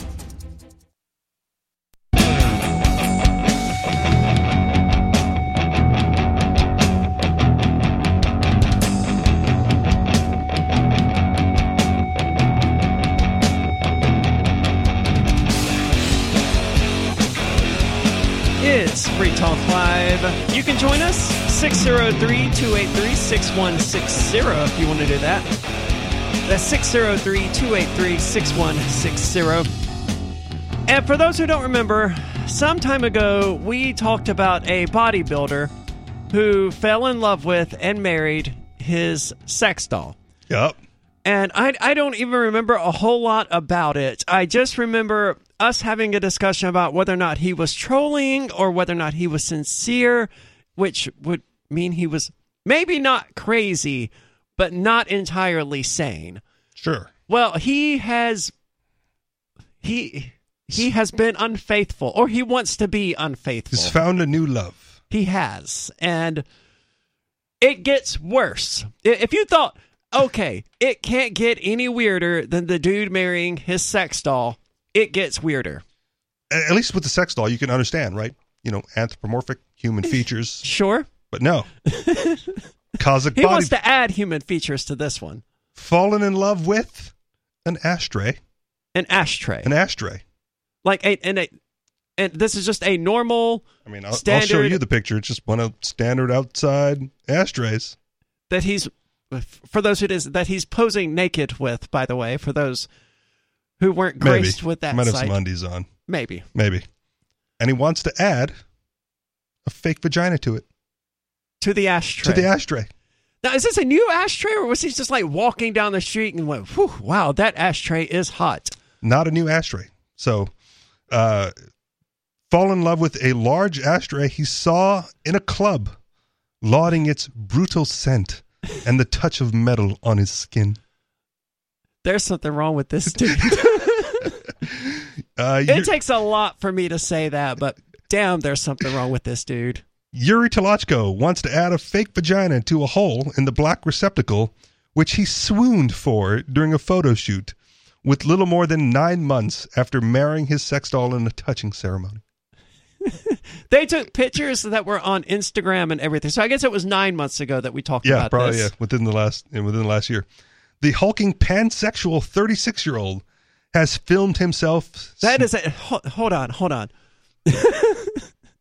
Do we really want to in- expand pansexual to include sex dolls and ashtrays?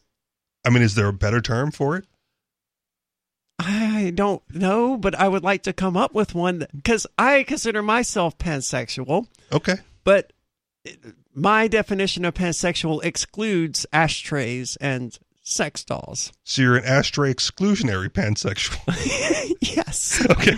Yes, and I, I will stick with that. Uh, cradling the ashtray, although the half naked beefcake explained that he could not show all of its contents and his caresses because of rules imposed by Instagram. Jesus Christ. This is a big ashtray in a smoking room in a club, explained the randy lover of sex dolls Lola and Luna. At first, I just arranged a photo shoot with it, but then it began to. So he goes to a club. He sees an ashtray, and he He's immediately enamored by it. and he proceeds to arrange a photo shoot with it. Can you imagine going up to the owner of this place or the manager, be like, "Hey, your ashtray is beautiful. I want to model in photos with it." I mean, depending on the club, the owner may be okay with that. Maybe. You know what kind of, Well, I mean, if the what kind of guy's club it is. paying. Yeah. The, the ashtray, really, bro? Yeah, whatever you want. Just take it in the other room. Ah, man, this guy. At first, I, I, want to know what he's going to do next because I don't think this will be his final thing. Oh no! Well, he's got to stay in the news somehow, and we will stay on top of it as long as Russia Today continues to to to, to report on it. Uh, it began to attract me. I wanted to touch it again, smell it. I love its brutal scent, the touch of metal on my skin. It's really brutal.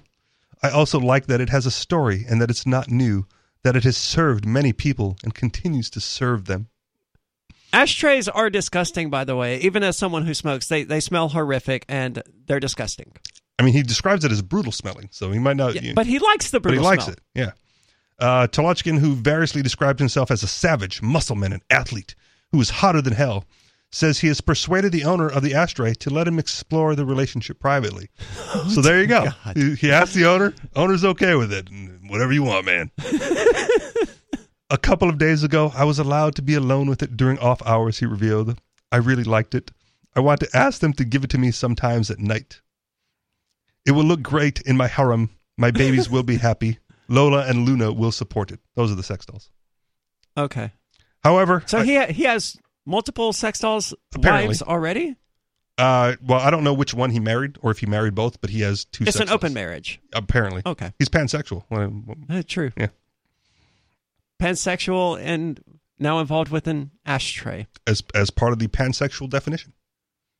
I don't know that I agree with that. You're just an asterisk exclusion. We covered this. I don't think it should. I don't think the pansexual definition should include non-living things. If you're a pansexual, call in and tell us what you would like to exclude from your definition. 603-283-6160. I will say that being alive seems to be a necessary prerequisite. However, I don't want to buy a new ashtray or that they will give it to me forever. I want it uh, to continue to work to benefit people. I love this story. I can also insert an artificial vagina in the tube into the hole. Is What the think owner about okay it? with that? I don't know. We haven't done it. and how and how will they let me be its boyfriend? His ashtray romance is not the only thrill Tolochkin has shown off recently to his vast following of more than 108,000 uh, people on social media. I mean, how could you not follow this guy? You, you, you never know what he's going to do next. and I think that might be more so than people who actually like are fans of him. Yeah. It's more of like a you know, I want to be I want to see the freak show as well. after relaxing in the park after a paintball session in a tiny pair of blue pants on Tuesday, uh, Tolochkin shared a clip from a club on Wednesday in which sex doll Luna was part of his saucy act for the first time. Luna has earned her first money, he reported in the footage that showed Tolochkin sliding up to the horizontal doll and removing a sheet from atop the flamed haired stiletto wearing mannequin. Wait, what country is this guy from? Uh, was it uh, Kazakh, Kazakh, Kazakhstan?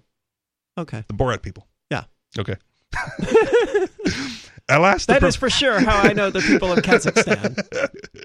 Alas, the proponent of his surreal sexuality again had to tell viewers that the footage had been cut short due to censorship, directing fans to his Telegram channel to witness the full performance. So, a good marketer Why as not, well. Why not OnlyFans? That would have made so much more sense. I mean, get you know, get him there next. Tolochkin issued a call to arms for his, to his followers alongside his first photo shoot with the ashtray last month when he placed the object between his open legs while topless. I want to reach out to people who consider themselves beautiful, he said, writing after fan told him they were sad about the prospect of being perceived as ugly. Please do not offend other people. Do not tell them they are fat, ugly. You have no idea how much it hurts them. All right, so he's standing up to bullies as well. But uh, that's good. Don't just do this because you are lucky to be beautiful. You're just in luck. Appreciate it. I also want to tell people who consider themselves ugly believe in yourself. Very often you are very nice, sincere, and it's good to be with you. In fact, you're also beautiful, just one for some reason you decided otherwise. F all the beauty templates. I'll tell you, as a child, I was often teased. People laughed at me. I was a pretty boy, but I didn't know it. Well, he at least has a positive message that he's conveying through all of these little shenanigans. Sure. And, if it takes having a relationship with an ashtray to get to that point, so be it. 603 283 6160. It's Free Talk Live. Breaking weather news. Belize is sunny and around 82 degrees every day this week. What's the forecast for your life? If current politics and economic prospects are cramping your freedom, escape to the tropics. ECI Development has affordable second homes for you to own or rent in Belize and other tropical countries. Places with stable governments and growing economies. Secure your freedom now. To find out more, send an email to ftl at ecidevelopment.com.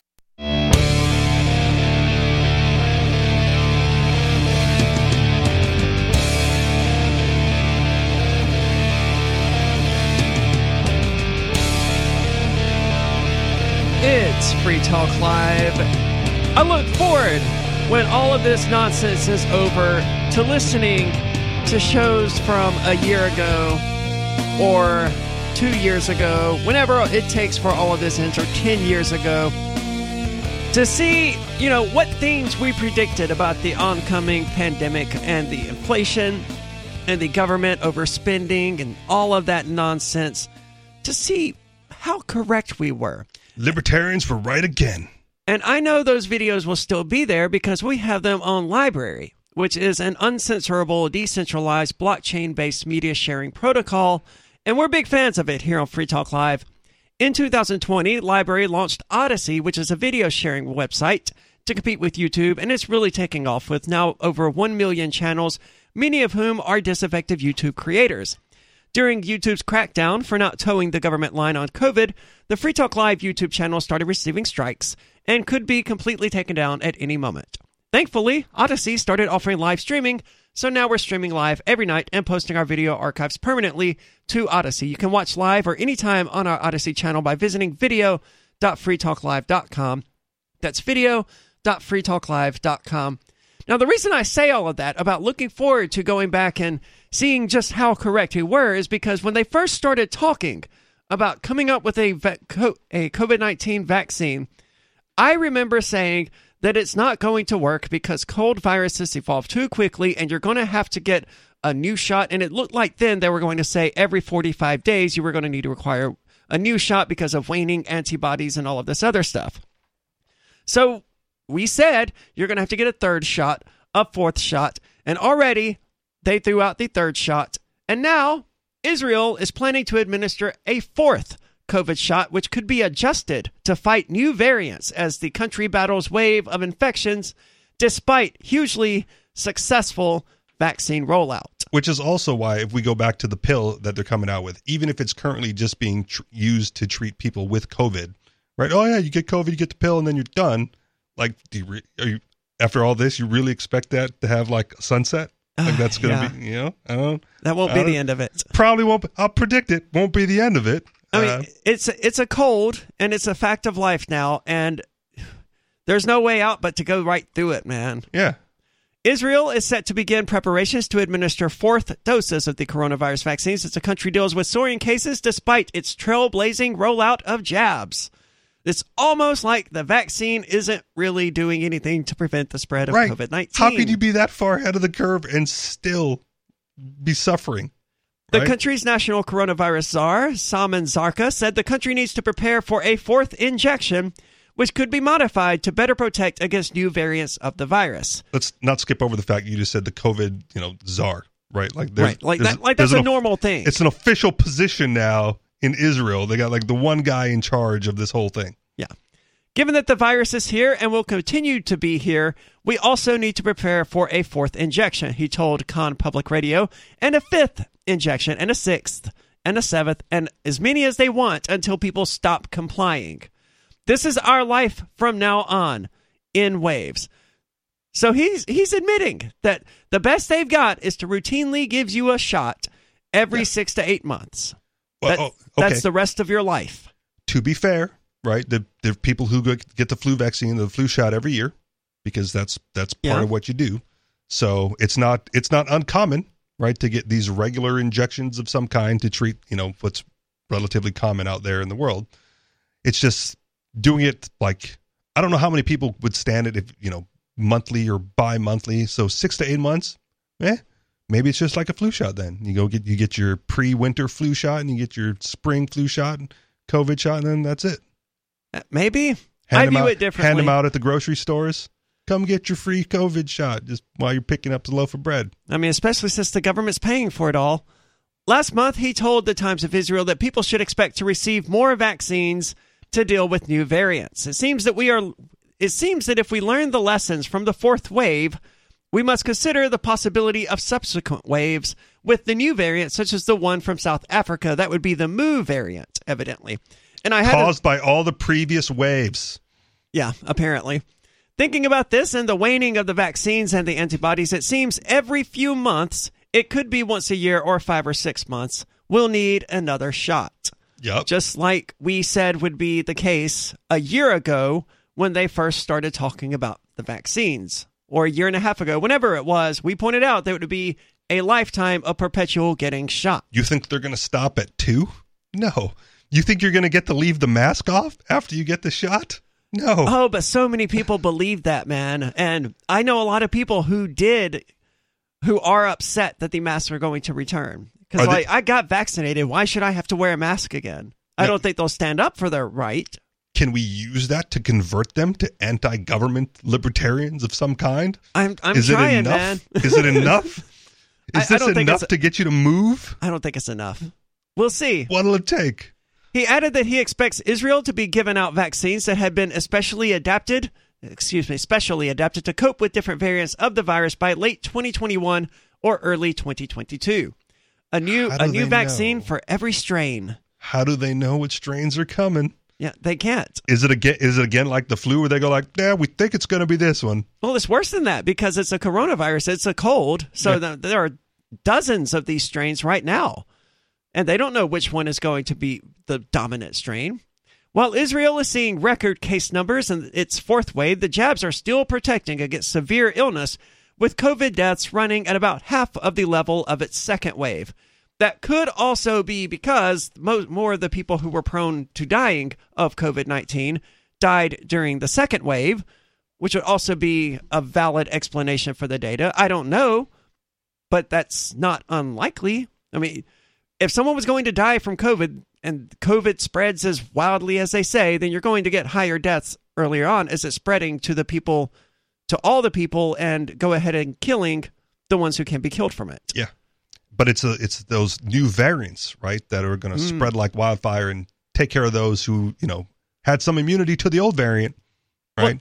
They say you know it's the the Delta is the most contagious strain yet. Okay, but that what does that really mean? Because you've been referring to it as like the most contagious disease ever for the last 18 months. So okay, it's even more contagious than the most contagious thing ever.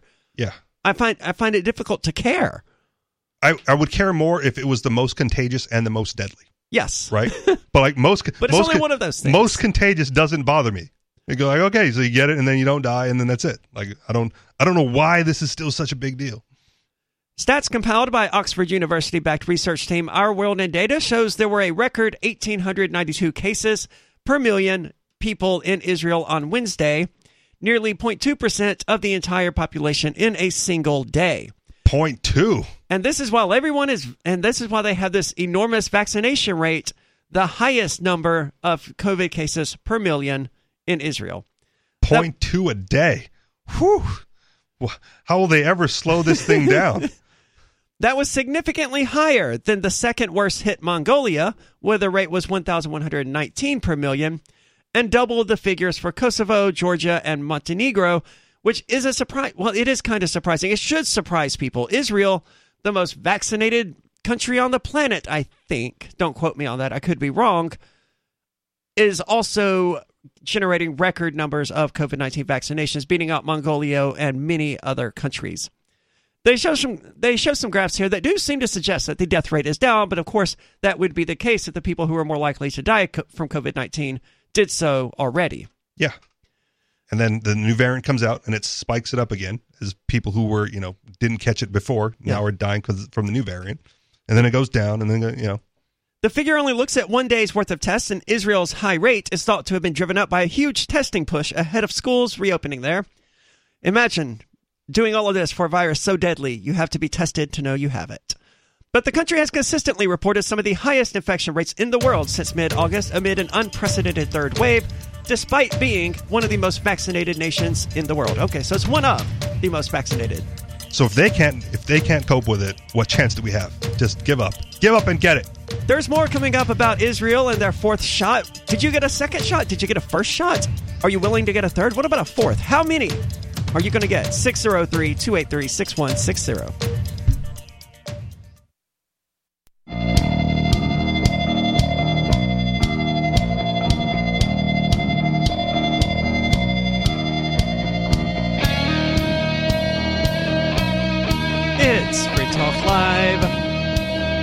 Tonight, it's been Aria. And Richie Rich. And I want to say thank you to Vinkman, who is tonight's amplifier.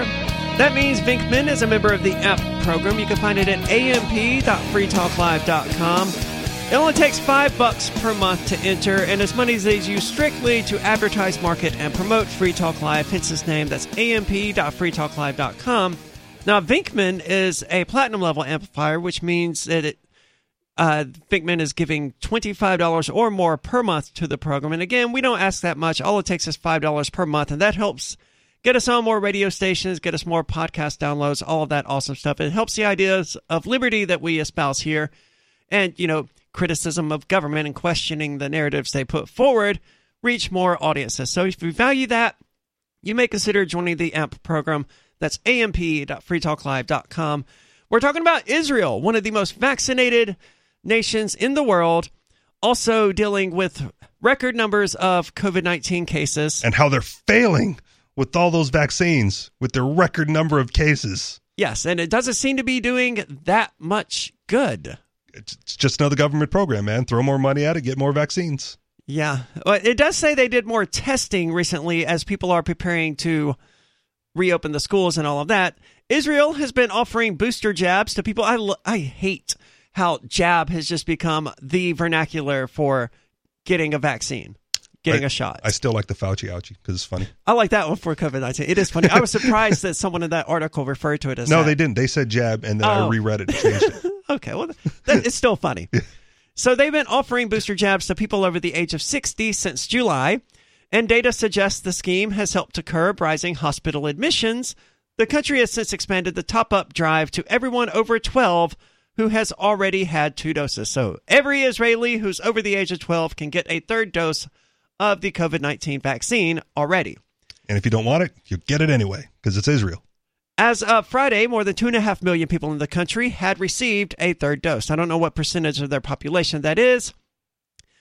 They're they're of course saying that you know their booster drive has slowed hospitalizations. They have a data they have a little graph here about that, but there's really I mean call, correlation does not equal causation.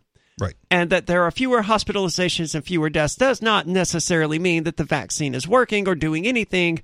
It could very well mean that the people most likely to be hospitalized and killed by COVID 19 were just hospitalized and killed already. Yep. So, man, they put a bunch of graphics in this. But if it's working, right, and it's reducing symptoms, great, right? But it's you still but, get it. But we don't it know it's working and reducing symptoms.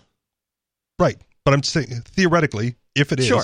If it is. fantastic, then then you have nothing to worry about with the unvaccinated, right? Because you can get it from other vaccinated people, you can spread it to everyone. But if your vaccine helps you and reduces your symptoms, well, then lay off everybody else because you're covered. You're as covered as you're going to be at this point. I wish people viewed it that way, but you you have Israel, Israel, and you have Australia and New Zealand and all of these other horrific company countries. I'm moving away from that Israel article because I, I knew it was very long, but as it turned out, it was only very long because they include a bunch of graphs in there, and we obviously are not going to spend the last ten minutes of the show describing a bunch of graphs. So Australia, back to them. Have they traded away too much liberty to call themselves a liberal democracy? I would argue they Yes, have. Absolutely. Yes, and that they are a full blown fascist police state at this point. If you have to take a picture of your location and upload it to the government, otherwise the cops come. I, I still can't believe that's a real thing, man. You're fallen. yeah. Australia has fallen. That's it. Declared dead on arrival. And they know it. Prime Minister Scott Morrison knows that the burden is too heavy. This is not a sustainable way to live in this country. What you mean with no economy? One prominent civil libertarian summed up the rules by lamenting, We've never seen anything like this in our lifetimes. I like his wording, considering the goal of the Libertarian Party is liberty in our lifetimes. But Australia is going the opposite direction. Up to now, one of Earth's freest societies, Australia has become a hermit continent. Did, didn't they just sorry? Didn't they have like a gun buyback some time ago? They did. I think guns are like it's to some degree Oh. illegal in Australia. So yeah, Okay. they're not one of Earth's freest societies. So they took away all the guns, and now you have to tell the cops where you're at at all times. Yes. Like, okay, just checking. And, and, you're under lockdown, 23 hours a day, you're only allowed yard time for the purpose of exercising, and then Okay. you can't stray too far from your house. Just checking. How, how important those gun rights happen to be sometimes. Sorry, please continue. Yeah, absolutely. Before 2020, the idea of Australia all but forbidding its citizens from leaving the country, a restriction associated with communist regimes, was unthinkable. But today, it's widely accepted a policy, a widely accepted policy. Oh, so uh, there you go. You can't even escape. No. So terrible. How, how did that gun buyback program turn out? Yeah, terrible. N- not well. The nation's high court struck down a challenge to the country's COVID 19 restrictions. It may be accepted that the travel restrictions are harsh. Now, these, we're talking about specifically the restrictions that allow you to get the hell out. Yep. It may also be accepted that they intrude upon individual rights. This is the You nation's highest court. You don't say. But not par- letting people leave it intrudes on individual rights. It gets worse. But Parliament was aware of that. So Parliament was aware that they were that they were um, intruding upon individual rights when they passed this legislation, and the High Court said, "Yes, it's fine," because they knew they were intruding on your rights. Yeah. That makes it okay. Well, and you're in Parliament, you're having a debate, and you're like, "Well, if we do this, you know, what are they going to do?" Well, we took all the guns away. Oh, okay, Yeah. pass it then. Like, what what can they do? Intrastate You can't travel. run, you can't fight, you can't leave, and you can't fight back. You're stuck. Yeah, it's not working out well. Intrastate travel within Australia is also severely restricted. And it goes on to give some details and stuff like that. But most importantly, it's the facial recognition thing, the, the stupid app. Returning travelers quarantining at home, or I think anyone in at, at their home, is now forced, forced to download an app that combines facial recognition and geolocation. The state will text them at random times, and thereafter they will have 15 minutes to take a picture of their face in the location where they are supposed to be. Should they fail, the local police department will be sent to follow up in person. So I was concerned about this on a recent trip back to Hawaii because Hawaii was doing not as extreme, but like similar things or wanted to do similar things with apps on phones and check-ins with you know people who visit. Right. And so I bought I bought a like a burner flip phone specifically for the trip. Yeah. Got a new number, new email. I'm like, this is this is what I'm taking. Like, screw you if you're gonna put an app on like on a flip phone and tell me I have to check in. I'll be here and gone before you even see me. And Australia is uh, the government in Australia isn't upset by this. We don't tell them how often or when on a random basis they have to reply within 15 minutes, Premier Steven Marshall explained. I think every South Australian should feel proud that we are the national pilot for the home-based quarantine app. So you're you're a night owl, right? Whatever Yeah. your stay at home job is, you work nights, and so you sleep during the day, and at like three o'clock in the afternoon, before you've woken up, you get a call like, "Don't take your picture," but you're sleeping, right? And all of a sudden, you get a knock on the door from the police, the Australian police, because you didn't answer your phone in time because you Yes. were sleeping because you have a different work schedule than everybody else.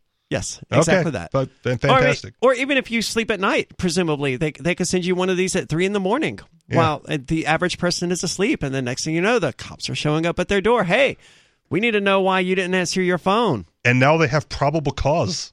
Yeah. If that was if they if they needed it, ah, he didn't he didn't answer his phone check in and take his picture, so we just went ahead inside. Yeah, and if you're asleep, you may not hear them knocking. Of course, cops don't knock lightly, Yeah, but if you're in a large enough house, you may just not hear them. So, good times. It- Good luck, it's Australia. horrifying. Other states also curtailed their citizens' liberty in the name of safety. The state of Victoria announced a curfew and suspended its parliament for parts of the pandemic. So they're going to get a, like a little petty dictator then. They they got one. Suspend the parliament. Only one guy in charge now. To put this in context, federal and state parliaments sat during both world wars and the Spanish flu, and curfews have never been imposed. In responding to a question about whether he had gone too far with respect to imposing a curfew, Victorian Premier Daniel Andrews replied, It is not about human rights, it is about human life. So, Yeah. life isn't worth living if you don't have any rights, I, I would point out to Victor- Victorian Premier Daniel Andrews. Ah, but will these rules apply to him? Probably, not. In New South Wales, Police Minister David Elliott defended the deployment of the Australian military to enforce lockdowns because that's right, they are under military lockdown there. So uh, who's we going have to a word spread it for that? Who's going to spread it? It's going to be the military enforcing the lockdown. If everyone's locked at home, the only people out there to spread the virus is going to be the military. So hopefully they'll blame them when it when it doesn't work. Anti lockdown protests in Melbourne were banned, and when dissenters gathered anyway, hundreds were arrested and fined. The article rightly calls attention to the travesties happening in Australia, but it leaves the question unanswered about whether or not Australia still has the right to call itself a liberal democracy. No, uh, yeah, we answered it at the beginning. No, is, it is a definitive no. Australia has fallen. Who's next? Stay tuned to Free Talk Live to find out more. You can find us online at freetalklive.com. After a devastating war, the alien visitors were driven back, and their willing human collaborators were left behind to face the music. When Emma Jean Anderson's ex lover springs her from prison, Nathan Foster and his 14 year old nephew Ben are tasked with bringing the pair to justice. An easy enough job until they discover something is inside Emma Jean, and the fate of the planet hangs in the balance. The Family Business by Mike Kupari from BaenBooks.com com.